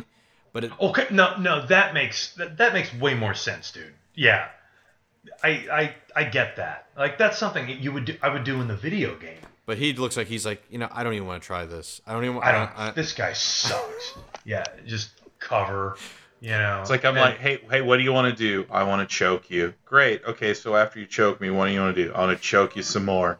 All right, cool. Do you have anything else to feedback? Yeah. Can you lay down and I can choke you then? I just want to punch this punch you in the chest. this guy this yeah this guy can wrestle like he he wrestled like i can't remember his name but he wrestled in the early 80s he looks completely different if you look up those like he actually looks like he's in shape uh like um, this is all this character but this choking thing is all that he seems to have committed himself to uh this this match is terrible it it's bad and and like i said to go back to something i said i think two years ago why Sting was so loyal to WCW when they would pull this shit Yeah, on him yeah. is just baffling to me. Like he wins the match, and I still think it was it was a bad thing for him. You know, like because he it's because apparently even someone in WCW thought the same thing too. Because we see him again later on, getting back into an older feud that actually worked that he's worthy of. Uh, it's it's just strange, man. I gave it a three. Are we sure the prisoner is not Vigo the Carpathian outside the painting? Because that's the other thing I think of with nails or the prisoner is. And then, and then once his head died, the prisoner said, I was He violated on me. a throne of blood. um, That's great. um, I have just two other things, two things to add to this. You guys have hit everything very, very clearly. Um, Nick Patrick does the very audibly says, "Get in the ring, damn it!" Yeah, yeah, yeah. Yeah. so You can't tell the He's- prisoner what to do. "Yeah, he's a prisoner, but he obeys the referee." He obeys the ref. Um, Yeah.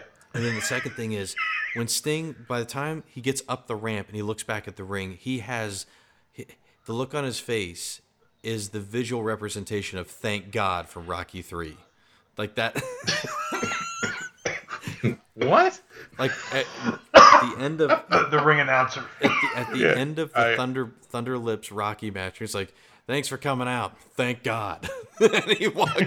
Yeah, we'll see you next year. Thank God. And he just throws the mic. Sting, Sting does not look happy to have been a part of this at all. So that's that was the other thing that was just really funny. I do love they try to save face for the for for the prisoner. Like, well, regardless, he's he's made an impact. Here, yeah, he'll be gone. I don't remember anything else that this guy does. This it'll anything. I, I, I'm curious how much longer he is with them beyond this because I, I really care. I I remember It's a short sentence.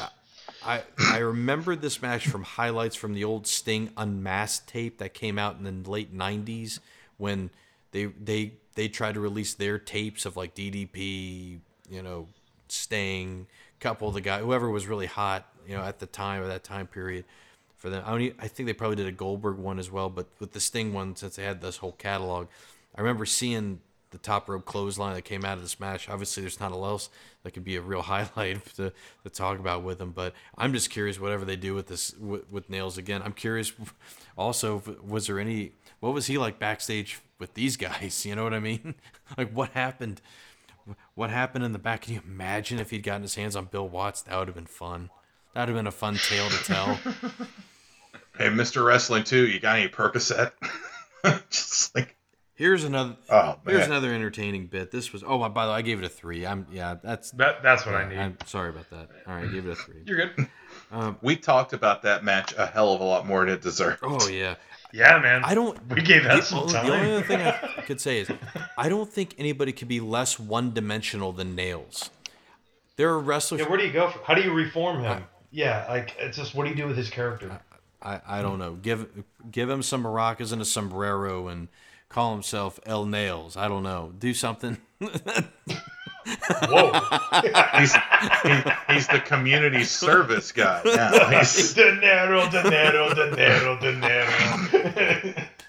it's, just- it's the million wand man.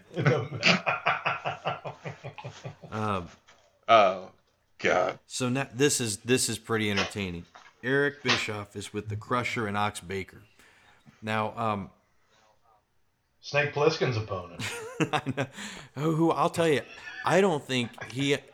I think he's in both a, a, a- comedy and like of of He's stoned out of his mind. he he is. Dude, Charlie, you know what I wrote? I wrote for him. Ox Baker needs more choices, and he keeps finding more because he is Yeah, he, he is doing so much business, and it, He's like, do these pants fit? They do. And just he just he won't stop moving. Do I have a parakeet? No, I do not. I have not been to the pet store recently. All these just it's all over the place. What do you guys have from this? It's Ox Baker, the one man improv group. He yes ands himself for like two solid minutes. It's incredible. But he, you know, and then there was a, the one thing I, there was the time I beat Snake Plissken in New York. Ah, he says it, says it. Uh, yeah, it is. I don't know. This is the the Here. legends are getting old. That's for sure. Uh, oh. In more ways Hang than on. one.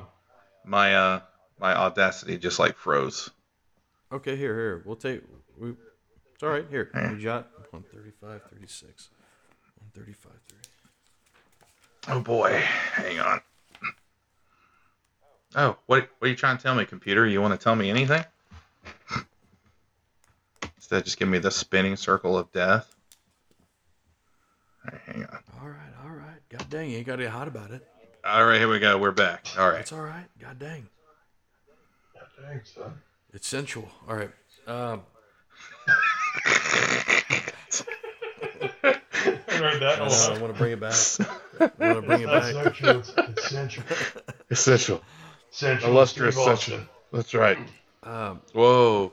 But uh, what's funny though is when that guy dials in, like he's the one guy. Like when he turns it on, I'm like, I can see why this guy was the most feared human being in wrestling. Because there are a couple moments where like he's dialed in before he loses his train of thought a little bit, where you're just like, yep, that's a really good wrestling heel. A couple times, not not many, just a couple times. Anyway, um, all right, so that leads us to our. uh I lost the page. There we, oh, here we go. It's Yeah. our cage match. Yeah, so we've got um, our challengers, Shane Douglas and Ricky Steamboat, also known as for this match Dos Hombres, um, taking on the Hollywood Blondes. We can call them that finally properly, who are the World Tag Team Champions. Man, it's good. It's good to be here. But first, man, I um, I didn't know what to think when I saw Steamboat and Douglas come out. I really didn't know what to think. I, I I thought it was Edge and Christian. um, Yeah. So I thought like did some this? did some legends like wander off. Yeah, it, So- exactly. Yeah, I and I think they try to explain it like it, they they did they wear these when they won the tag belts last time. Is that what they say? So they have to wear them forever. Yeah, Steamboat think they- said something. Yeah, they that. they beat them once. I think they were like this, you know, the whole faces disguise themselves thing. I, I've got a whole bit on it here in a second, but yeah, Z- uh, almost says Bisco. Like Steamboat lets everyone know that, that that it's Ricky Steamboat and Shane Douglas under there. Maybe Shane Douglas. We don't ever hear him talk. Um, but you know, like, hey, we're just gonna wear this because it worked last time. Like, what the shit? It's Yeah. fucking dumb. Like, you want to see Ricky Steamboats and you want to see Shane Douglas. Well, maybe. But it's like, imagine, I've never seen anything like that before. It's not like these are jobbers or anything. Like, these are, like, Ricky Steamboat's pretty well known, well established wrestler. It's an odd choice. And, and like, it, it would have made sense if Austin had been able to pull the mask off right. like within the first minute. Like I'm like, okay, as long as I can see his face. There's- because like, how do you sell? Right. Well, like Steamboat's a great seller, and it's like, well, we're not going to be able to see his face, so I don't know. Add to that, and Shane Douglas. and you're in a cage. Like that's even mm, harder. You're in a cage. It's even harder. Like that's always an obstruction already to uh, seeing Like, them. I thought there was going to be some kind of twist Yeah. that it wasn't Shane Douglas because I don't know about you, but this is how I imagine Shane Douglas acts when Target closes at ten, like like when he did that little dance. Like, have you ever seen Shane Douglas move like that? I was like, that can't be him, you know? Because like there are even moments like even when the match first started, I was like, well, I'll be able to tell them apart. They're two completely different wrestling styles, and there were times where I was kind of confused. I was like, Like, like who was Steamboat and who was Douglas? Like, and that's what made me think it wasn't Shane. But you know, we never figured it out. We- uh, Wondered again. Hey, was the gear? Did the gear make it to the show? Did they go to Dory Funk and say, "Hey, what do you got?" And he's like, "I've got these. Here you go." Who knows? Like it's it's You look like you're a 68 sombrero. I say, Tori, he just like eyeball gauges people, and it's horrifically off, but they just take it. Fuck. um, so um, another sign. I don't know if you guys saw this one. Hollywood Oh yes, Hollywood Blonde Wait, go Hollywood ahead. Blondes silent movie all lip talk no action. Blondes is spelled B L O N D S. Um, and I love that perhaps these people have never actually seen a silent movie because it's when they say There's a lot Yes. of action. oh no Yes. maybe, It's nothing but action. have they have they never seen Buster Keaton's Never The seen General? it. Yeah, Buster Keaton. Yeah, Harold Lloyd. It's nothing but action. like I think he was describing his own sign. tremendous Right. tremendous effort put into the sign, but completely moronic. I mean, um, I, right off the bat, take the mask off, Steamboat. I just that Yep. Yeah. Oh god dang kid, I want to see you sell. um, I this is one one thing Larry says I genuinely love is that like all these wrestlers try to act so badass, you know, when they're they're on the thing, and even he does himself at times. But I love he's like, you know what? Um, I'm not into cage matches. Uh, I you know I uh, I love that. I, I don't want to get all. I, you know, I, I, that's not for me. I don't want to get all cut up. I sh- I sold out Shea Stadium with uh, you know, Bruno Sammartino in a cage match, and you know, I never wanted to do it again. yeah, just So there are some incredible Austin bumps in this match. Incredible. The um uh the backdrop to to ca- into the cage. My the one. my god. Um then there's Austin hanging from the cage falls right as one of one of them hits the the, Good the- the timing. splash. Oh my god. it's Douglas. Yeah, okay. There we go. Um, uh, I the um, I love the the foreshadowing Larry gives to Austin. It's like, you know, this guy's coming along. You know, maybe he's going to be one of these legends if he doesn't get hurt. Yeah. Um, Yeah, double foreshadow. right. It was crazy. Um, what's with the bell that rings? Oh, I don't know. What's what's with that? I mean, of course, we need to do the preface that this is not your kind of cage match. I understand. It's all just bonkers. Like, why are you breaking up stuff? Why are you even in there? I get it. Rope no, breaks. no, of course, of course. but when that bell goes off, it's just. I swear the referees must be so annoyed with this show. They're like, why are you interfering during this count? That's th- this is the finish. Kiniski, what the fuck are you doing in the ring? Nails, put the cable down, man. It's uh. That that bell ring is so weird because it's very clearly a two count. right. Like it doesn't even look close. Yeah, so I don't know. But it's the match does go into this really cool overdrive where all of a sudden Steamboat comes off the top of the cage. There are at least three or four false finishes within 30 seconds that they they seem to come close to getting on both of them and they don't. And then out of nowhere, a perfect stun gun, just mm-hmm. boom pops. Is that Douglas he gets or is it Steamboat? Yeah, it's a it's a Ir- double Irish whip, but the wrong guy gets reversed, and Austin just catches him and stun yeah. guns him. Yeah, it, it, it looks it's probably my favorite finish of the show. Oh yeah, blondes pick up the win. Um, I like this. I gave it a seven. I thought it was really, really strong overall. Despite the prerequisite, we hate these types of cage matches. I get it, no doubt about it. But taking all that into, ac- removing that and just watching the action of it, the blondes are so much fun to watch at this point. Their theme music, by the way, is probably my favorite of this show. That that Phenomenal. is some fucking awesome theme music. So, um, yeah, that was a good time. I gave it a seven. Jason, did you like it? We got a world tag team title match, and Larry Zbyszko's talking about his fucking shoelaces. yeah, he's gonna make millions.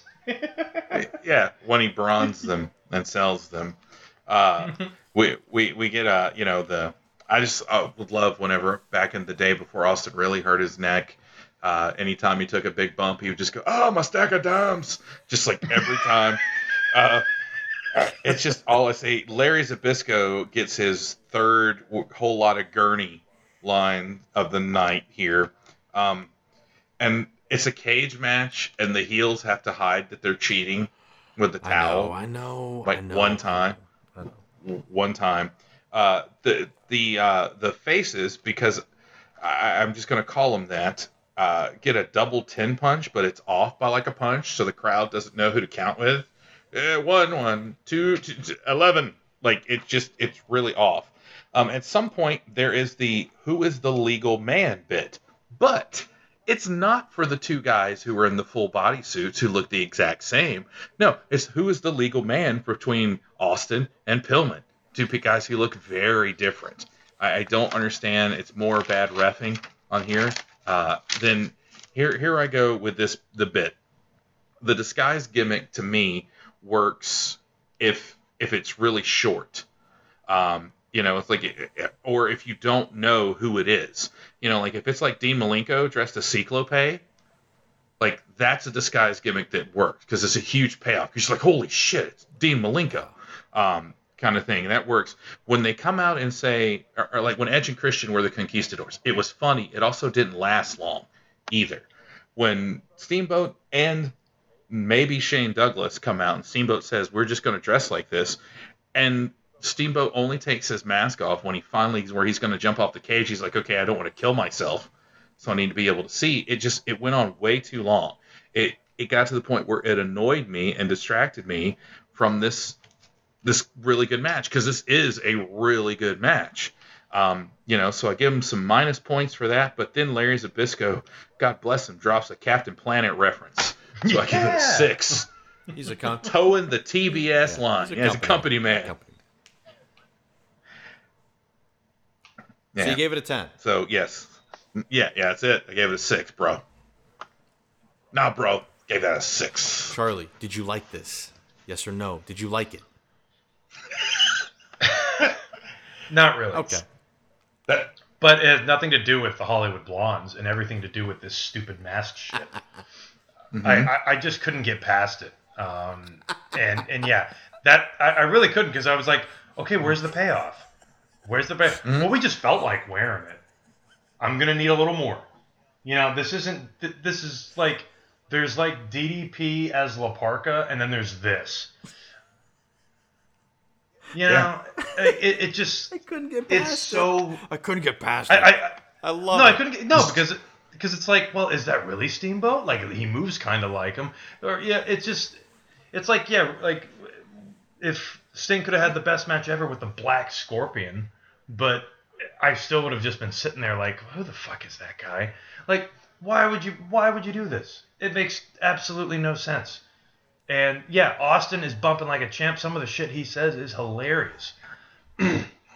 uh, throughout the whole match, I loved hearing the theme. I loved when, um, I think it's Steamboat, when he hangs Austin upside down, he mimics the Hollywood Blondes uh, pose uh, with the camera.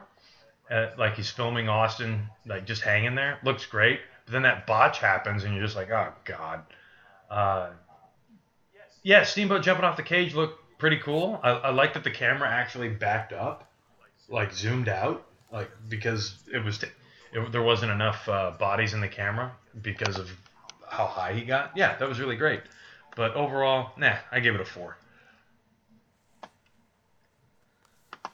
All right. Well, we got Eric Bischoff with Mr. Wrestling 2, and uh, guess, hey, hey, Stu Hart's here, folks. Dude, how weird is it to see Stu Hart in WCW?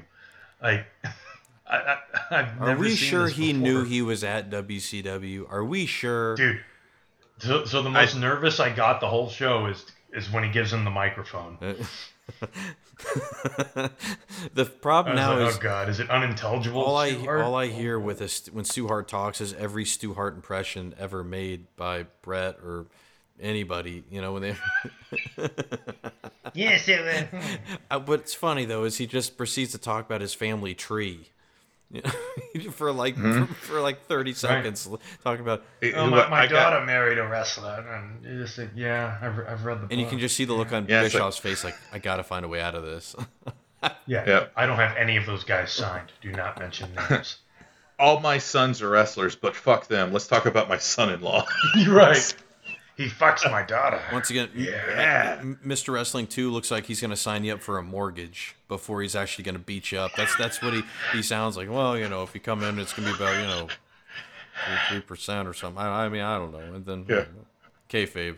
I'm I'm Mr. Wrestling too for reverse mortgages. Oh God. it's like Mr. Wrestling 2 and Frank Thomas are trying to sell us uh, dick pills. Mr. and she'll like it too. like sorry, those commercials, I hate them. Oh, I- I hate They them. need to combine that with the reverse mortgage to where you, you got dick problems, but you also need some money. Hey, hey, did you uh, did you get yourself screwed out of essentially owning your own home and being able to leave it to your kids? Well, you're going to need Extenze so that your dick can get hard. the financial the financial stress will give you ED like a motherfucker. oh, That I'm, I'm sorry, but that would be the best commercial ever. Is a dude just laying it out for you, yeah, like right here. yeah. Like we're we're not going to play it coy. We're not going to wink at the camera. The blood does not flow to your penis correctly because of stress. Take this pill and solve that problem. You, Fill the bag. you got dick problems. yeah, yeah. Uh, and you just get you get the company who used to do the general commercials just have Oh, horrible yeah. CGI dicks just rising from the smoke. oh man, sorry. All right, so Jason, keep just keep it going, buddy. We got the we got the NWA World Title match next. It's Arn Anderson challenging Barry Windham. Man, this was weird to see Arn Anderson challenge for a world title. Like, I felt like he came out and should have been confused. It's like, wait a minute, this isn't the TV title, and this, but it is also Arn Anderson not wrestling like Arn Anderson, if that makes any sense, uh, because it, he's real quick, heavy attacks and some pins. And then when it, it's something you know I, I don't remember arn getting as frustrated after every two count throughout his normal matches but like he's like legitimately selling the urgency of this is you know my shot my world title shot or nwa world heavyweight championship shot um so and but barry's just like taking it he's just like everything he's just like no nope and then the first offensive move barry gets is like that just nasty punch Mhm. just floors Arn. And like the crowd even ooh, ooh would we go. But uh I too I'm as soon as they dropped that line about the separate rules for WCW and NWA, like I just I heard it and I checked out. Like it, it just gets it, it doesn't make any sense. Um Barry Windham gets gushed and finally turns back into Psycho Killer Barry Windham, who I just love. And Zbyszko, I could have done without Zbyszko being able to say that he could see the cut from the where he's at. Um, I mean, just you know the uh, that knee. I think uh, that knee to the back of the neck there that could not have felt good. Um, and then why Arn Anderson was not DQ'd for shoving the referee multiple times, I don't understand um, at all. Like it, then Barry just what, what, he just doesn't even get a superplex. Arn's like, I ain't taking a superplex, pal. I'll pull out my Glock. We're not gonna have that. Uh, this, I mean, it was just kind of run of the mill. Like you would think that like two members of the Four Horsemen going at it, and I really do think it should have been saved the first time. It should have been Flair, like and Barry. I think that would have been so much cooler. What's what's wrong? You stuck with my dick pills and then two Four Horsemen going at it? I keep feel like I'm in the Naked Gun and like Frank. Dre- and Frank Drebin has gone to the bathroom with the microphone on because I keep Oh. I don't I keep hearing all this business going on in the background. Like somebody's like, Yeah, what is that? I don't know if it's it's not going to be on the recording. I hope, but you know, Oh. where I had an incident with my headset, and so like my microphone piece of this headset is is not attached to the headset. It dangles. So if I move, it hits. It, like You my moving a lot right now? Yeah, because I'm I'm using it to exi- uh, to explain it, but that's not what's plugged into the computer, and I don't think anyone would have known had, had you not called me out for trying to take a I didn't- piss in the middle of a two-hour Oh podcast. no! Wait, you actually, you actually did do the No. Frank Drebin? No, no, I'm not. I would have whistled. I would have like. Whoops. Um, Uh oh. Uh, oh, oh, yeah. And the land of the free. I don't know, but I'm Uh, sorry. No. no. Um, overall, though, did you like this? I mean, the busted open thing too, man. When he gets busted open, that is good. That's Yeah. some dang good color.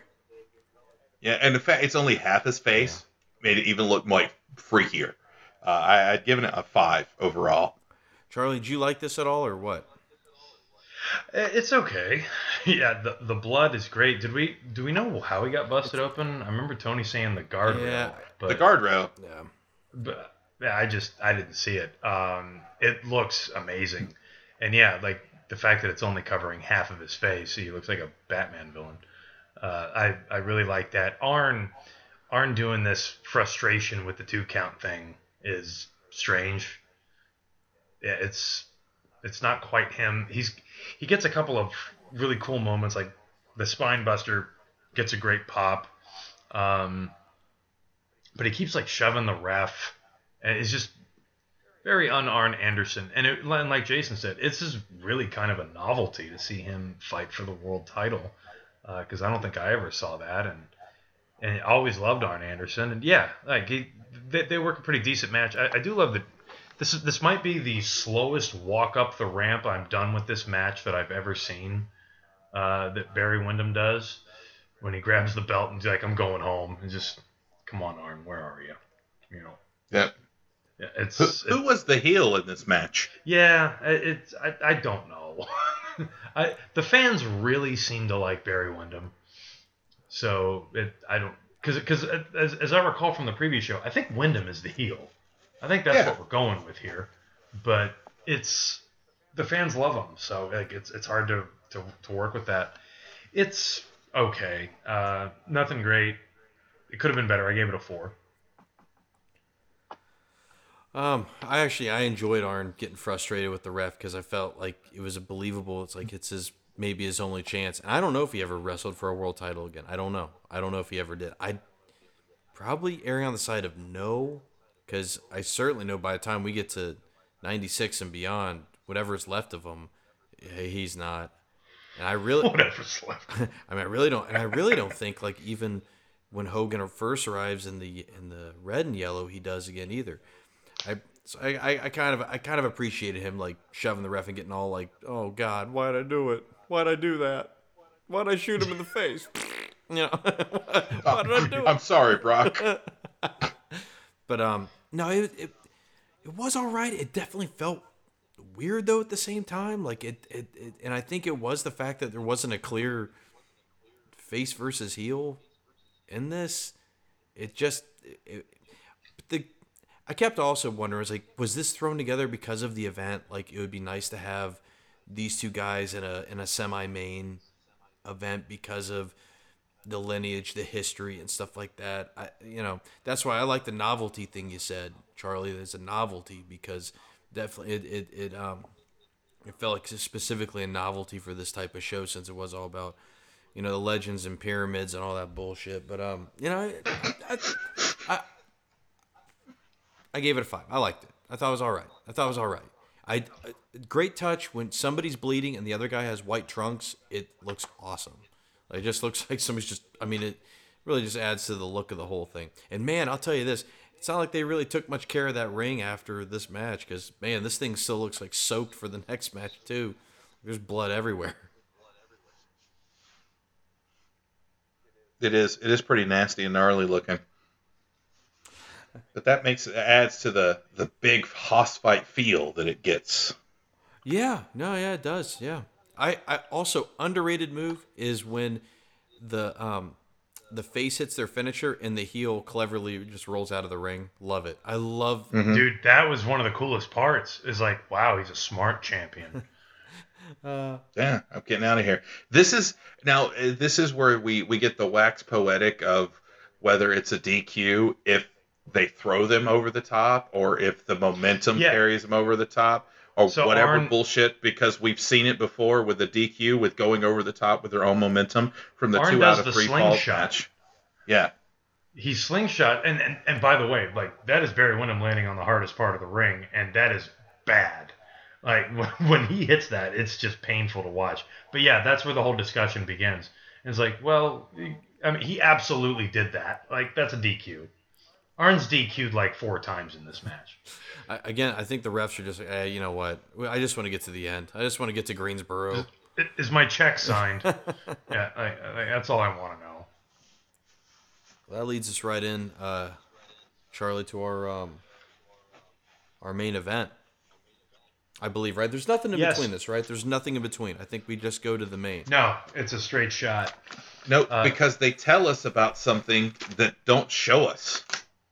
Oh, one thing we haven't mentioned that, that that's happened twice. We keep getting Beach Blast promos. Yeah, we do. Yeah, Yeah. like I don't know if we got one here because after a whi- after the first two or something, I stopped writing it down. I wish we could have seen some of the public workout. Would have liked to have seen that. That's what I was Yeah. talking about. Yeah, it's like here's this thing, here's where all these people are getting injured, but it's like it's a show don't tell Right. Situation, which is not good We won't bore you with the details. We won't bore you with Ron Simmons getting injured at a workout. We won't bore you with this other person. It's like we're Vader touring Or around the country Cactus just Jack. mauling people. Cactus Jack getting Yeah. Yeah. killed. Um, so then we have our main Charlie. It's the British Bulldog, Davy Boy Smith, challenging Big Van Vader for the WCW World Heavyweight Championship. So this is pretty cool. Uh, I remember reading in Bret's book that when Davey told him that he was leaving the WWF to go to WCW, his his reasoning was that he was getting more money, and they were promising him a world title. And I remember reading that and going, I don't remember seeing any him even getting a shot. So then this comes up, and I'm like, well, that might time out right, because uh, well, SummerSlam '92, he's still there. He's there for a little while, and then he's gone, and here he is, and now all of a sudden he's getting a world title shot. So, and because obviously Davey never gets the world title, so and never really heard any more of the story after that. But this is a nice change of pace, I think, for the main event because we've I think we've kind of been seeing the same guys revolving around this championship, and oh, here's the British Bulldog. Well, let's see what he can do in, in a in a big match because he certainly at this point in time uh, never got a world title match in the WWF. Uh, that wouldn't come until I believe '96. Uh, I absolutely love this spot where Vader hits Bulldog as hard as he can with that short arm clothesline move that he does, and and Bulldog doesn't even budge. Yeah, like it was kind of a shock to see that at first because I mean it's not like Vader was pulling his punches on it. Um, it had the full effect and nothing. And then he does a standing uh, that standing kind of splash move, and that did rock him, but he just bounced off the ropes and he was still standing. That wasn't as impressive, but that was that was kind of cool. Um, and then let's see, we got Vader. Uh, he goes over the guardrail and scares that lady in the front row, which was really funny. and and then Bulldog's like, uh, uh, you're fucked. And he goes and grabs him and he carries him like halfway the length of the ring and body slams him on the ground. Really cool. And Will, we talked about this over the phone a while ago, and this is exactly what I'm talking about. Uh, British Bulldog is not my favorite wrestler by any stretch. I always thought he was kind of limited. But one thing he could do that no one else could do better than anyone was the stalling vertical suplex. And the one he does to Vader is fantastic. It looks so good. Absolutely love that. Um, what else do I have here? He clotheslines Vader over the top rope. Uh, Davey tries to do a crucifix pin. This is this isn't quite the level of Virgil inside cradling Yokozuna. Like it's not quite that, but it's close. It's like why would you do that? I don't, I don't care how strong you are. Um, we get to see a Vader bomb. Pretty cool. Looks great.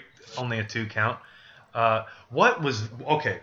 We have to talk about this one. What happened here? Vader jumps off the second rope and does a splash, and he really seems to hurt himself. Shit. He connects with the split. Yeah, shit. yeah, and he's grabbing his chest, and the camera is perfect. Like like they knew which camera to go with on this, but he sits in the corner for a while, and even after he gets up, he's still rubbing his chest. You know, it's like what what what the hell happened here? Um, unfortunately, this ends with DQs. There's this really awkward moment outside with Harley Race and British Bulldog where it looks like British Bulldog's gonna choke slam him, like, and then he like Harley jumps in the air, lands on his feet, and they just stare at each other for a second, and then Bulldog just decks him. and it's like, why didn't you just do that in the first place? And we get this kind of schmozz thing going. This is when Sting runs back out. Bagwell comes out. He eats it hardcore. Uh, it's I don't know. I don't know if they're setting up something else for Davy Boy, like a rematch, because Davy wins. He wins by disqualification, so technically he should get a rematch. Um, yeah, uh, and, and and I should point out it's Vader that is the cause of it. He hits Davy with a chair, and Zbyszko makes the great observation that he would only do that if he thought he was in trouble, uh, which I really like that. Um, yeah, this isn't this isn't bad at all. Uh, I gave it a six. Well, what do you say, Jay? I think Davy Boy Smith needs some more tassels. He just doesn't have enough. He's got him in his hair. He's got him on his shoulders. He's got him on his gauntlets. He's got him on his tights, and he's got him on his boots. I mean, give him some fucking nipple tassels at this point. Let's do it. Um, joking aside about the tassels, I like how Davy Boy comes out. He's got his cape, all that, and he's not the British Bulldog, but it's all over his tights. Um, so yet more uh, more gear that didn't make it. Dory Funk was like, uh, I think I got some British Bulldog gear in my bag. You can use there, Davy Boy. Vader, meanwhile, doesn't even wear the mask, no cape, no nothing. It's just another fight for him. I thought it was pretty cool. Didn't take him seriously. Uh, at some point during the the I'm going to charge you and hit you, and you know you don't move, like Vader looks legitimately pissed about something, and it's hard to tell. Uh, and then a little bit later, they do go to the corner for the Ken Shamrock special because Vader looks like he is just clubbing the shit out of him. Yeah. Uh, at this part where Vader gets flipped over the rail, I kind of wanted Vader to do the uh, Bobby Lashley Roman Reigns spot where he just goes through the barricade and just clobbers that poor old lady um, on there.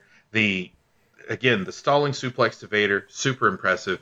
Not just for Davy Boy, but Vader too, because Vader's like perfectly vertical. Yep. Like he's not dangling or anything. You know, that's a it's a big body to hold straight like that. Uh, Vader, he does this, and I don't know if he's done it before, but he's doing like the elbow drop, and they say it's to the thigh. I was thinking about that's a pretty effective move. I don't know why more people don't do that. Like I'm just gonna start elbow dropping you right in the thigh. Well, then like he's Um, elbow dropping I his always thought it stomach. was his stomach. They see that's the thing. I Mhm. think it's a miscall by commentary because the next three that he does are all to his stomach, which look really cool. Yeah. Really do. And they're like, well, the ref's going to admonish him for close to the low blow. I, I didn't see that. Um, Harley Race just literally gets up on there and goes, hey, ref. And the ref just comes over and goes, What yes, do what can? I do for you? but I love when the but- refs do that. but nothing nothing happens. Um, nothing like there's there's no smas or nothing. Uh, there's this uh, with with the ref spot. There's this cartoon on Cartoon Network called Craig of the Creek, and there's this episode that they do wrestling in, but it's pencil fighting. You guys remember pencil fighting growing up? Yes. So it's the pencil fighting league, and don't mock me. I don't know if you remember, remember it or not. I but- loved it. all right. So the there's a guy that uh, they they're all the kids are coming out in the creek, but they're all like wrestlers, and the one kid that's going is is this he's playing like he's the guy that's got to run the gauntlet match, and like the next to last match is this this big dude comes out, and he's just has a tree log that he has painted yellow with a little black paint on the end of it and red at the one end saying it's his pencil. And his manager is a little guy with him who literally just comes up and goes, Hey ref. And the ref walks over and goes, Yeah, he goes, I want to show you something. And the ref's like, Cool, what you gonna show me? And he just the kid's wearing a hat and he just pulls his hat over him and the ref he, he can't get the hat off. I was like, That's the perfect every referee ever. They just it's so dumb. I can't stand when, when refs just go, Well, this is important world title match here, but what do you got for me, Harley Race? Notorious cheater. Um, but I, I don't know. I just I hate that. Vader goes for the reverse diving headbutt, which is where you dive on the person's head and it hurts you. Because I think that's where he hurts his sternum. Because they call out that like I, I think it's before that the oh shit slam. Because I think he just that oh shit just kind of really hurt, but he had already injured himself. Um, Vader goes over and takes a chair, not just any chair. It's not a folding chair. It's a red plastic It's like chair. a chair and I from cannot school. bel- it looks like a school Yeah, chair. I- Yeah. yeah, from the classroom. Larry Zbyszko says that's my chair. I can't believe that's the chairs they've got them sitting on for these pay per views this whole time. But Vader takes the chair. He hits Davy Boy Smith with it. Nick Patrick goes, "All right, fine, that's it. I'm calling this shit," and then just sets the chair down. And poor Larry Zbyszko doesn't get his chair back. Um, and then here come the the many faces, aka only two, is in Bagwell and Scorp- Two Cold Scorpio, and Vader just clobbers them, and then here comes Sting to chase Vader away. Um, I was hoping that Sid would come out because, spoiler alert, Charlie, the next pay per view, if I believe, has the really cool vignettes where Sting and Davey Boy Smith are hanging out on the beach, and then Harley Race, Vader, and Sid Vicious, who are now the masters of the power bomb, Yeah. plant a plant a Fun. bomb on a boat. and Sting and I, I believe so. I, I don't know if there's really good footage of it. Uh, there's it's like real grainy footage you could find online, but it's another kind of White Castle of Fear vibe uh, that they get going on. So I was hoping Sid would come out for that because you know Sid doesn't need Colonel Parker, but It was the uh, pilot for their that's what we show. Partly Cloudy in Paradise. Didn't really take off. Didn't didn't, didn't really take off though. I wonder why.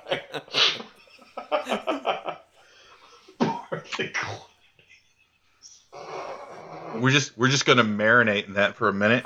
Um, ironically enough, just like the uh, pilot for Thunder in Paradise, it, it ends with Vader faking a sex tape to screw out the.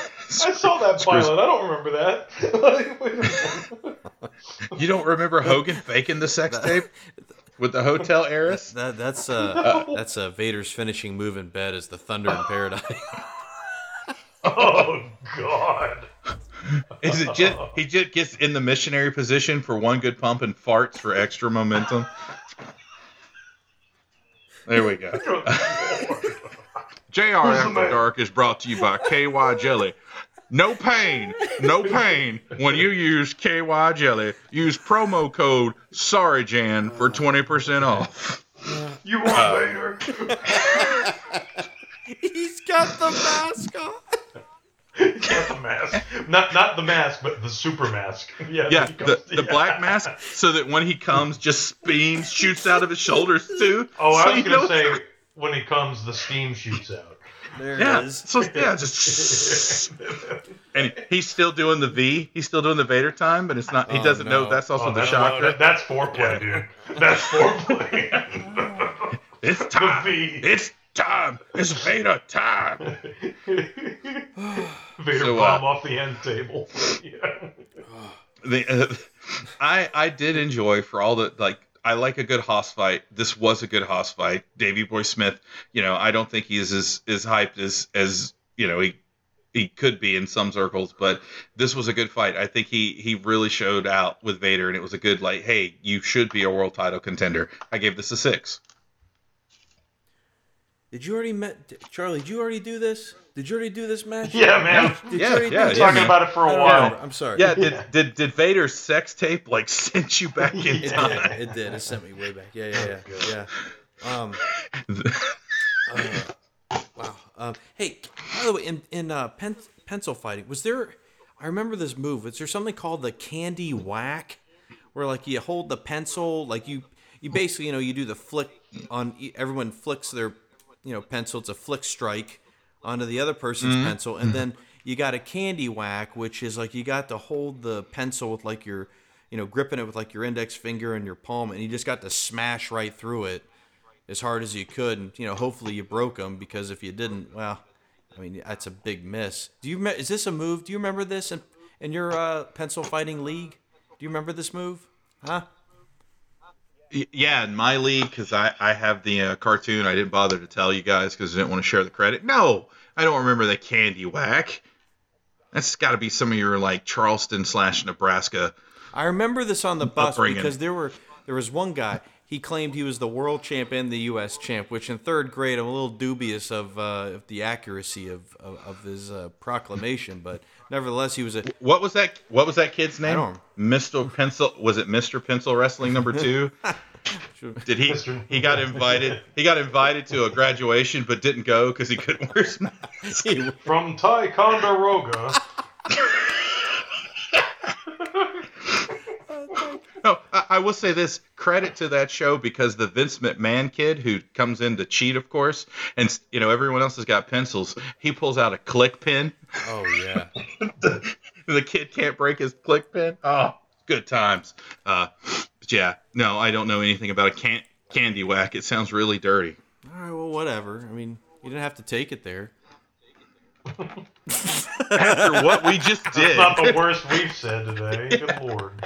All right. Um.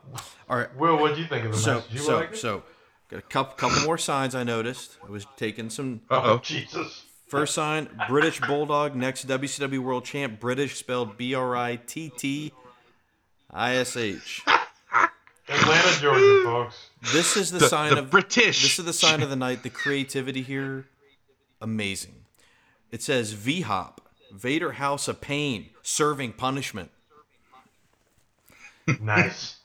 That's that's I good. really- That's the only menu item. That's it. That's Yeah, it. Yeah. Uh, yes, I'd like the, the the punishment with eggs. Do you want cheese on those eggs? No. well, you're getting them because it's punishment. I this crowd is so hot for the Bulldog. It is insane how hot they are for him. Um, I wonder why. I mean, like I, I mean, why? Like, like No, no, no, seriously, like I'm not. I'm not trying to be a smartass. Like I never thought he had charisma, like really of any to speak of. Like it's it, he's got a great look.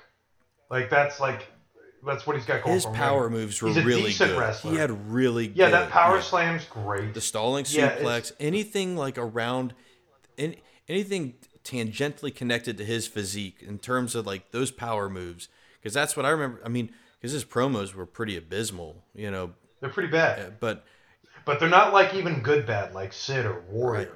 Like they were just bad. he's one of those guys that like I just remember like people, whether or not they were my age or like you know people like my dad's age or whatever, like they just thought he was just kind of a badass because he just looked so fucking tough and like he could break you know the full Nelson, he could do like all these really big tough guy moves, power moves, and I. I you know, I, I mean, it's it is an anomaly. It really is because it's like there, there's not a lot else to uh, the guy. I mean, what he had a fucking dog. I mean, he came to the ring with. I mean, what? what Yeah, he came to the ring with a dog. Uh, when he goes back to WWF, I mean, he's a joke. Right. No, like at- like in 1998 or nine or whatever.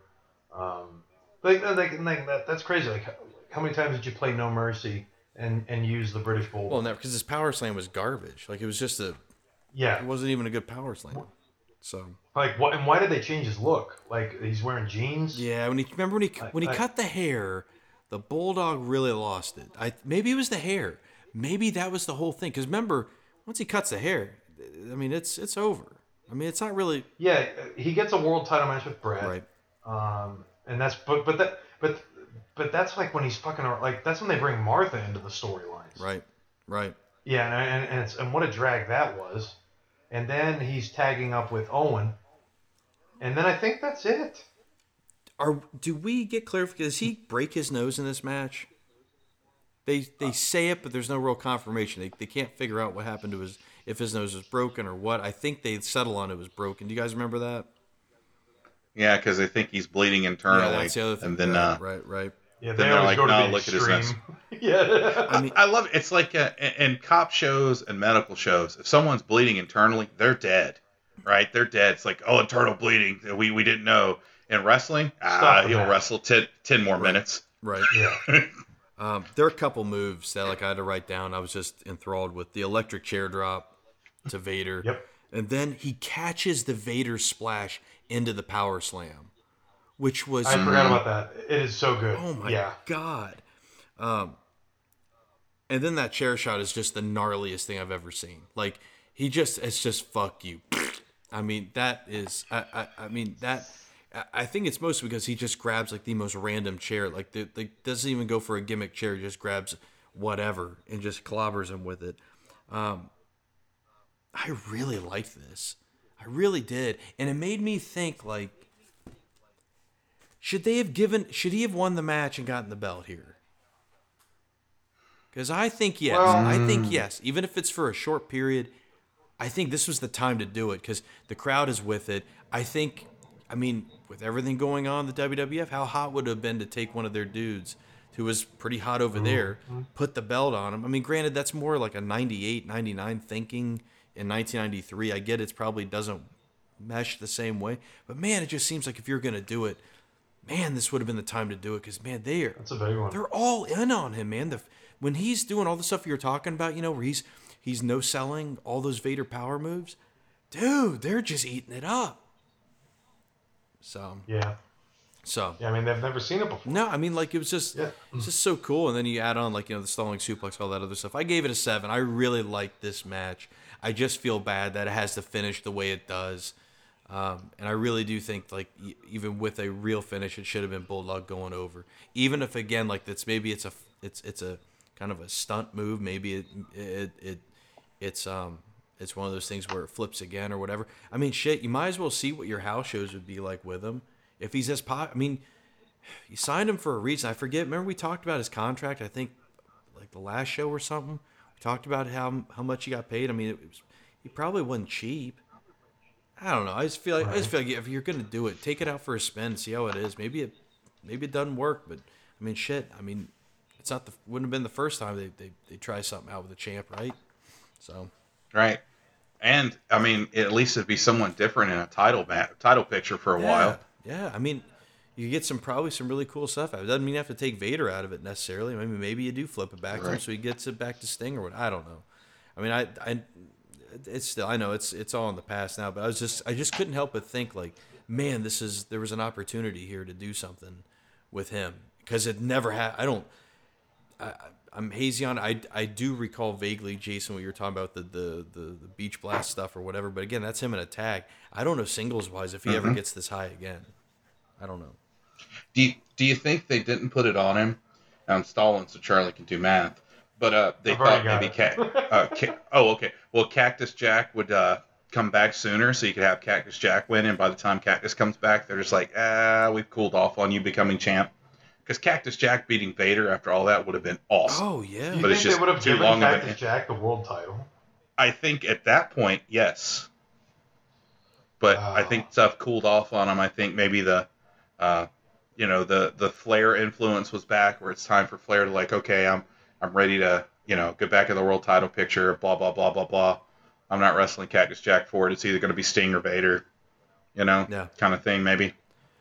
No, that's a good point. I mean, like, I, it's hard to tell with all the the all the moving around backstage. I mean, it's almost like every show we come into, there's a new change within either the top or at least that second tier of everybody who's in a booking committee or whatever. It's hard to tell. It's hard to tell what they're favoring. I mean, if the stuff of Meltzer saying is true, that how hot the how really hot outside of just like us being kids, how hot Cactus and Vader were, maybe they were waiting and waiting to see what would happen. Then again, it's hard for me to think they'd do it with Cactus in '93. Like it just seems like that's too much of a '99 idea for '93. But maybe they were. Who knows? It's it's just it's interesting that that that they don't really take any chances. And what's kind of fun is like I I really don't know who when they flip the belt again here with it if they do because I know obviously we're tracking towards Flair and and um and Vader, which that was one of the notes I didn't read, but they did one of those um, Flair for the gold, and you see and you have there's an interaction with Flair and Vader, which plants the seeds, I guess, for later on. So I don't know. It was just something I was thinking about, you know. Um, all right, so I guess it's time to. Oh wait, wait, we gotta got a little bit more. There's a few more. gotta a little bit. Little. We got we, a little bit. Yeah, we got a, a good night. Yeah, we got yeah. Um, uh, Bischoff with Magnum TA. um, I, he had, of course, he had to make some time for him to come out and do. I mean, it's uh, anything with this guys. Magnum TA. Anything? it's just uh, like a cookie cutter promo.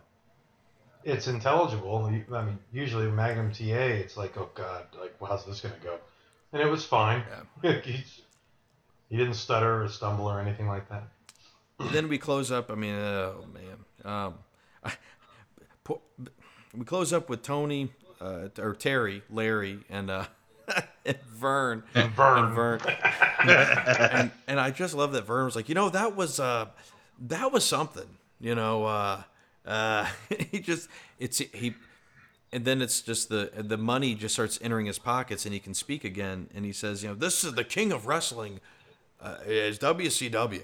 That's that's where it's at. You know, and it's He basically says he's never watched before. right. He does. Because he's like, I didn't know that you guys had this level of competition and this level of competitors. Like, you didn't know, but you showed up. It's like, it, it, it's what he says, Yeah. flat out. Yeah. And then admits to having trying to pay the Iron Sheik to break Hulk Hogan's leg. That's a different story. And then Larry, of course, has to bring back his pyramids line because he thinks it's really good. And he, and, and I think like he looks over at Verne to even see like, hey, dude, pretty good, huh? Did you hear that? Not bad. Did you hear that? I I've read a it. book. It's too funny. Did you know I was in Shea Stadium? So me, me, I sold it out. You know, uh, who are you fighting? Bruno Sammartino, but I sold it out. Is that that is it then, right? That is the um, That is it. All right, all right. well there we go. So that was Slamboree '93. How was there? Okay. How are our ratings, Charlie? How did we do? Well, despite what you guys might think, I have it rated at the lowest, and you guys are tied. So we have this show rated as a f- match rating of 4.7. Okay. Hmm. Okay. Um, CageMatch.net has this at a 5.17. Not bad. Hmm. Pretty close. Um, there are th- the basically the last three matches. The cage match with the tag belts got three and a half for Meltzer, three and a half for the NWA World Heavyweight Title match, and then three and three quarters for the WCW World Heavyweight Title match. That's the, those are some, I guess, some Meltzer star ratings from the thing. But other than that, nothing else got anything shocker. Um, so there we go. Overall, though, like I will say, like I, I, I I appreciated how much like they, they went all in with the legends and were like, guess what? Tony's gonna be loaded up with stuff. We'll do some of these. We'll have some of these little mini montage and stuff. I at least appreciate the fact that they they went all in with it because let's face it, they're cheap with a lot of other stand a lot of other stuff. So you know, uh, were those matches all they're cracked up to be? Yeah, well, you know, maybe not. So you know, but overall, actually, I. I, I really was not excited. I was like, yeah, Slamboree kind of just seems like, yeah, you know. But Bump in the road. seemed it was pretty enjoyable, pretty enjoyable to go through overall. At least to be able to talk about it with you guys. So, you guys got any final All right. thoughts? Any with it? Any final thoughts with it? I mean, I think we missed an interview segment with Dusty I- Rhodes, but eh, Oh, yeah. Because yeah, isn't there? Uh, if I'm, if I, There was a challenge yeah, out to it's him. the assassin Yeah. who uh, said, "You meet me down at the mortgage wouldn't accept office, it. and we'll Yeah. have this." I wouldn't accept a, a challenge from a guy named the Assassin. nope. Yeah, I just, no, I'm good. I'd be, I'd, I'd definitely, uh, yeah, I'd be watching my back too. So, um, I guess I'll leave this. So I, we're leaving Slamboree. We're gonna be going to Clash 23, which takes place in June of '93. So about you know less than a month later, we'll get Clash 23. So that'll be fun. That's exciting. That might be the first show I ever saw, uh, WCW. Okay. Mm. Okay. Yeah, so I'm very interested to see what that show is. And we're creeping up on WCW getting more uh, frequent with the shows Yeah. because now it's like May, June, and then July is Beach Blast. Yep. That's right. So, eh, and I think August is a Great American Bash or something. A lot of bash. So wait. I'll have to see if I missed some because I, I had before we started this season, 15 years ago. I start. I made a document that had like all the shows. Maybe I missed Great American Bash. Is it? They didn't take those off. I know that's they, there's got to be one in there because there's Beach Blast in, on on July 18th. Then my next show was going to be another Clash on August 18th. Maybe, maybe I don't know. Maybe they just kept the Bash as like a tour Maybe and did so. Beach Blast for the event or something. I don't Maybe. know. Okay. It, we'll, we'll find out. we'll find out next time. So, um, uh, the podcast is on Facebook, New Blood Rising Podcast. We're on Twitter at New Blood Pod. I'm at William Rankin 83. I'm at the Jason Kiesler. Hey, and do us a favor, go leave us some reviews and some stuff, so other people that aren't been good, keeping with us for the entire 15 year journey of season five here can uh, can pick us up. That's the best way to get new people on board. I am at CM underscore stab. We'll see you guys again for our Clash of the Champions. Uh, what was that? 20? Eh, whatever. Clash of the Champions. We'll see you for the next one. Have a good one. Kick out! Kick out, Cactus! Goodbye, my friend. That's the goodbye. Goodbye, Cactus. Thanks for the great memories, buddy. Cactus. Godspeed, Mick Foley.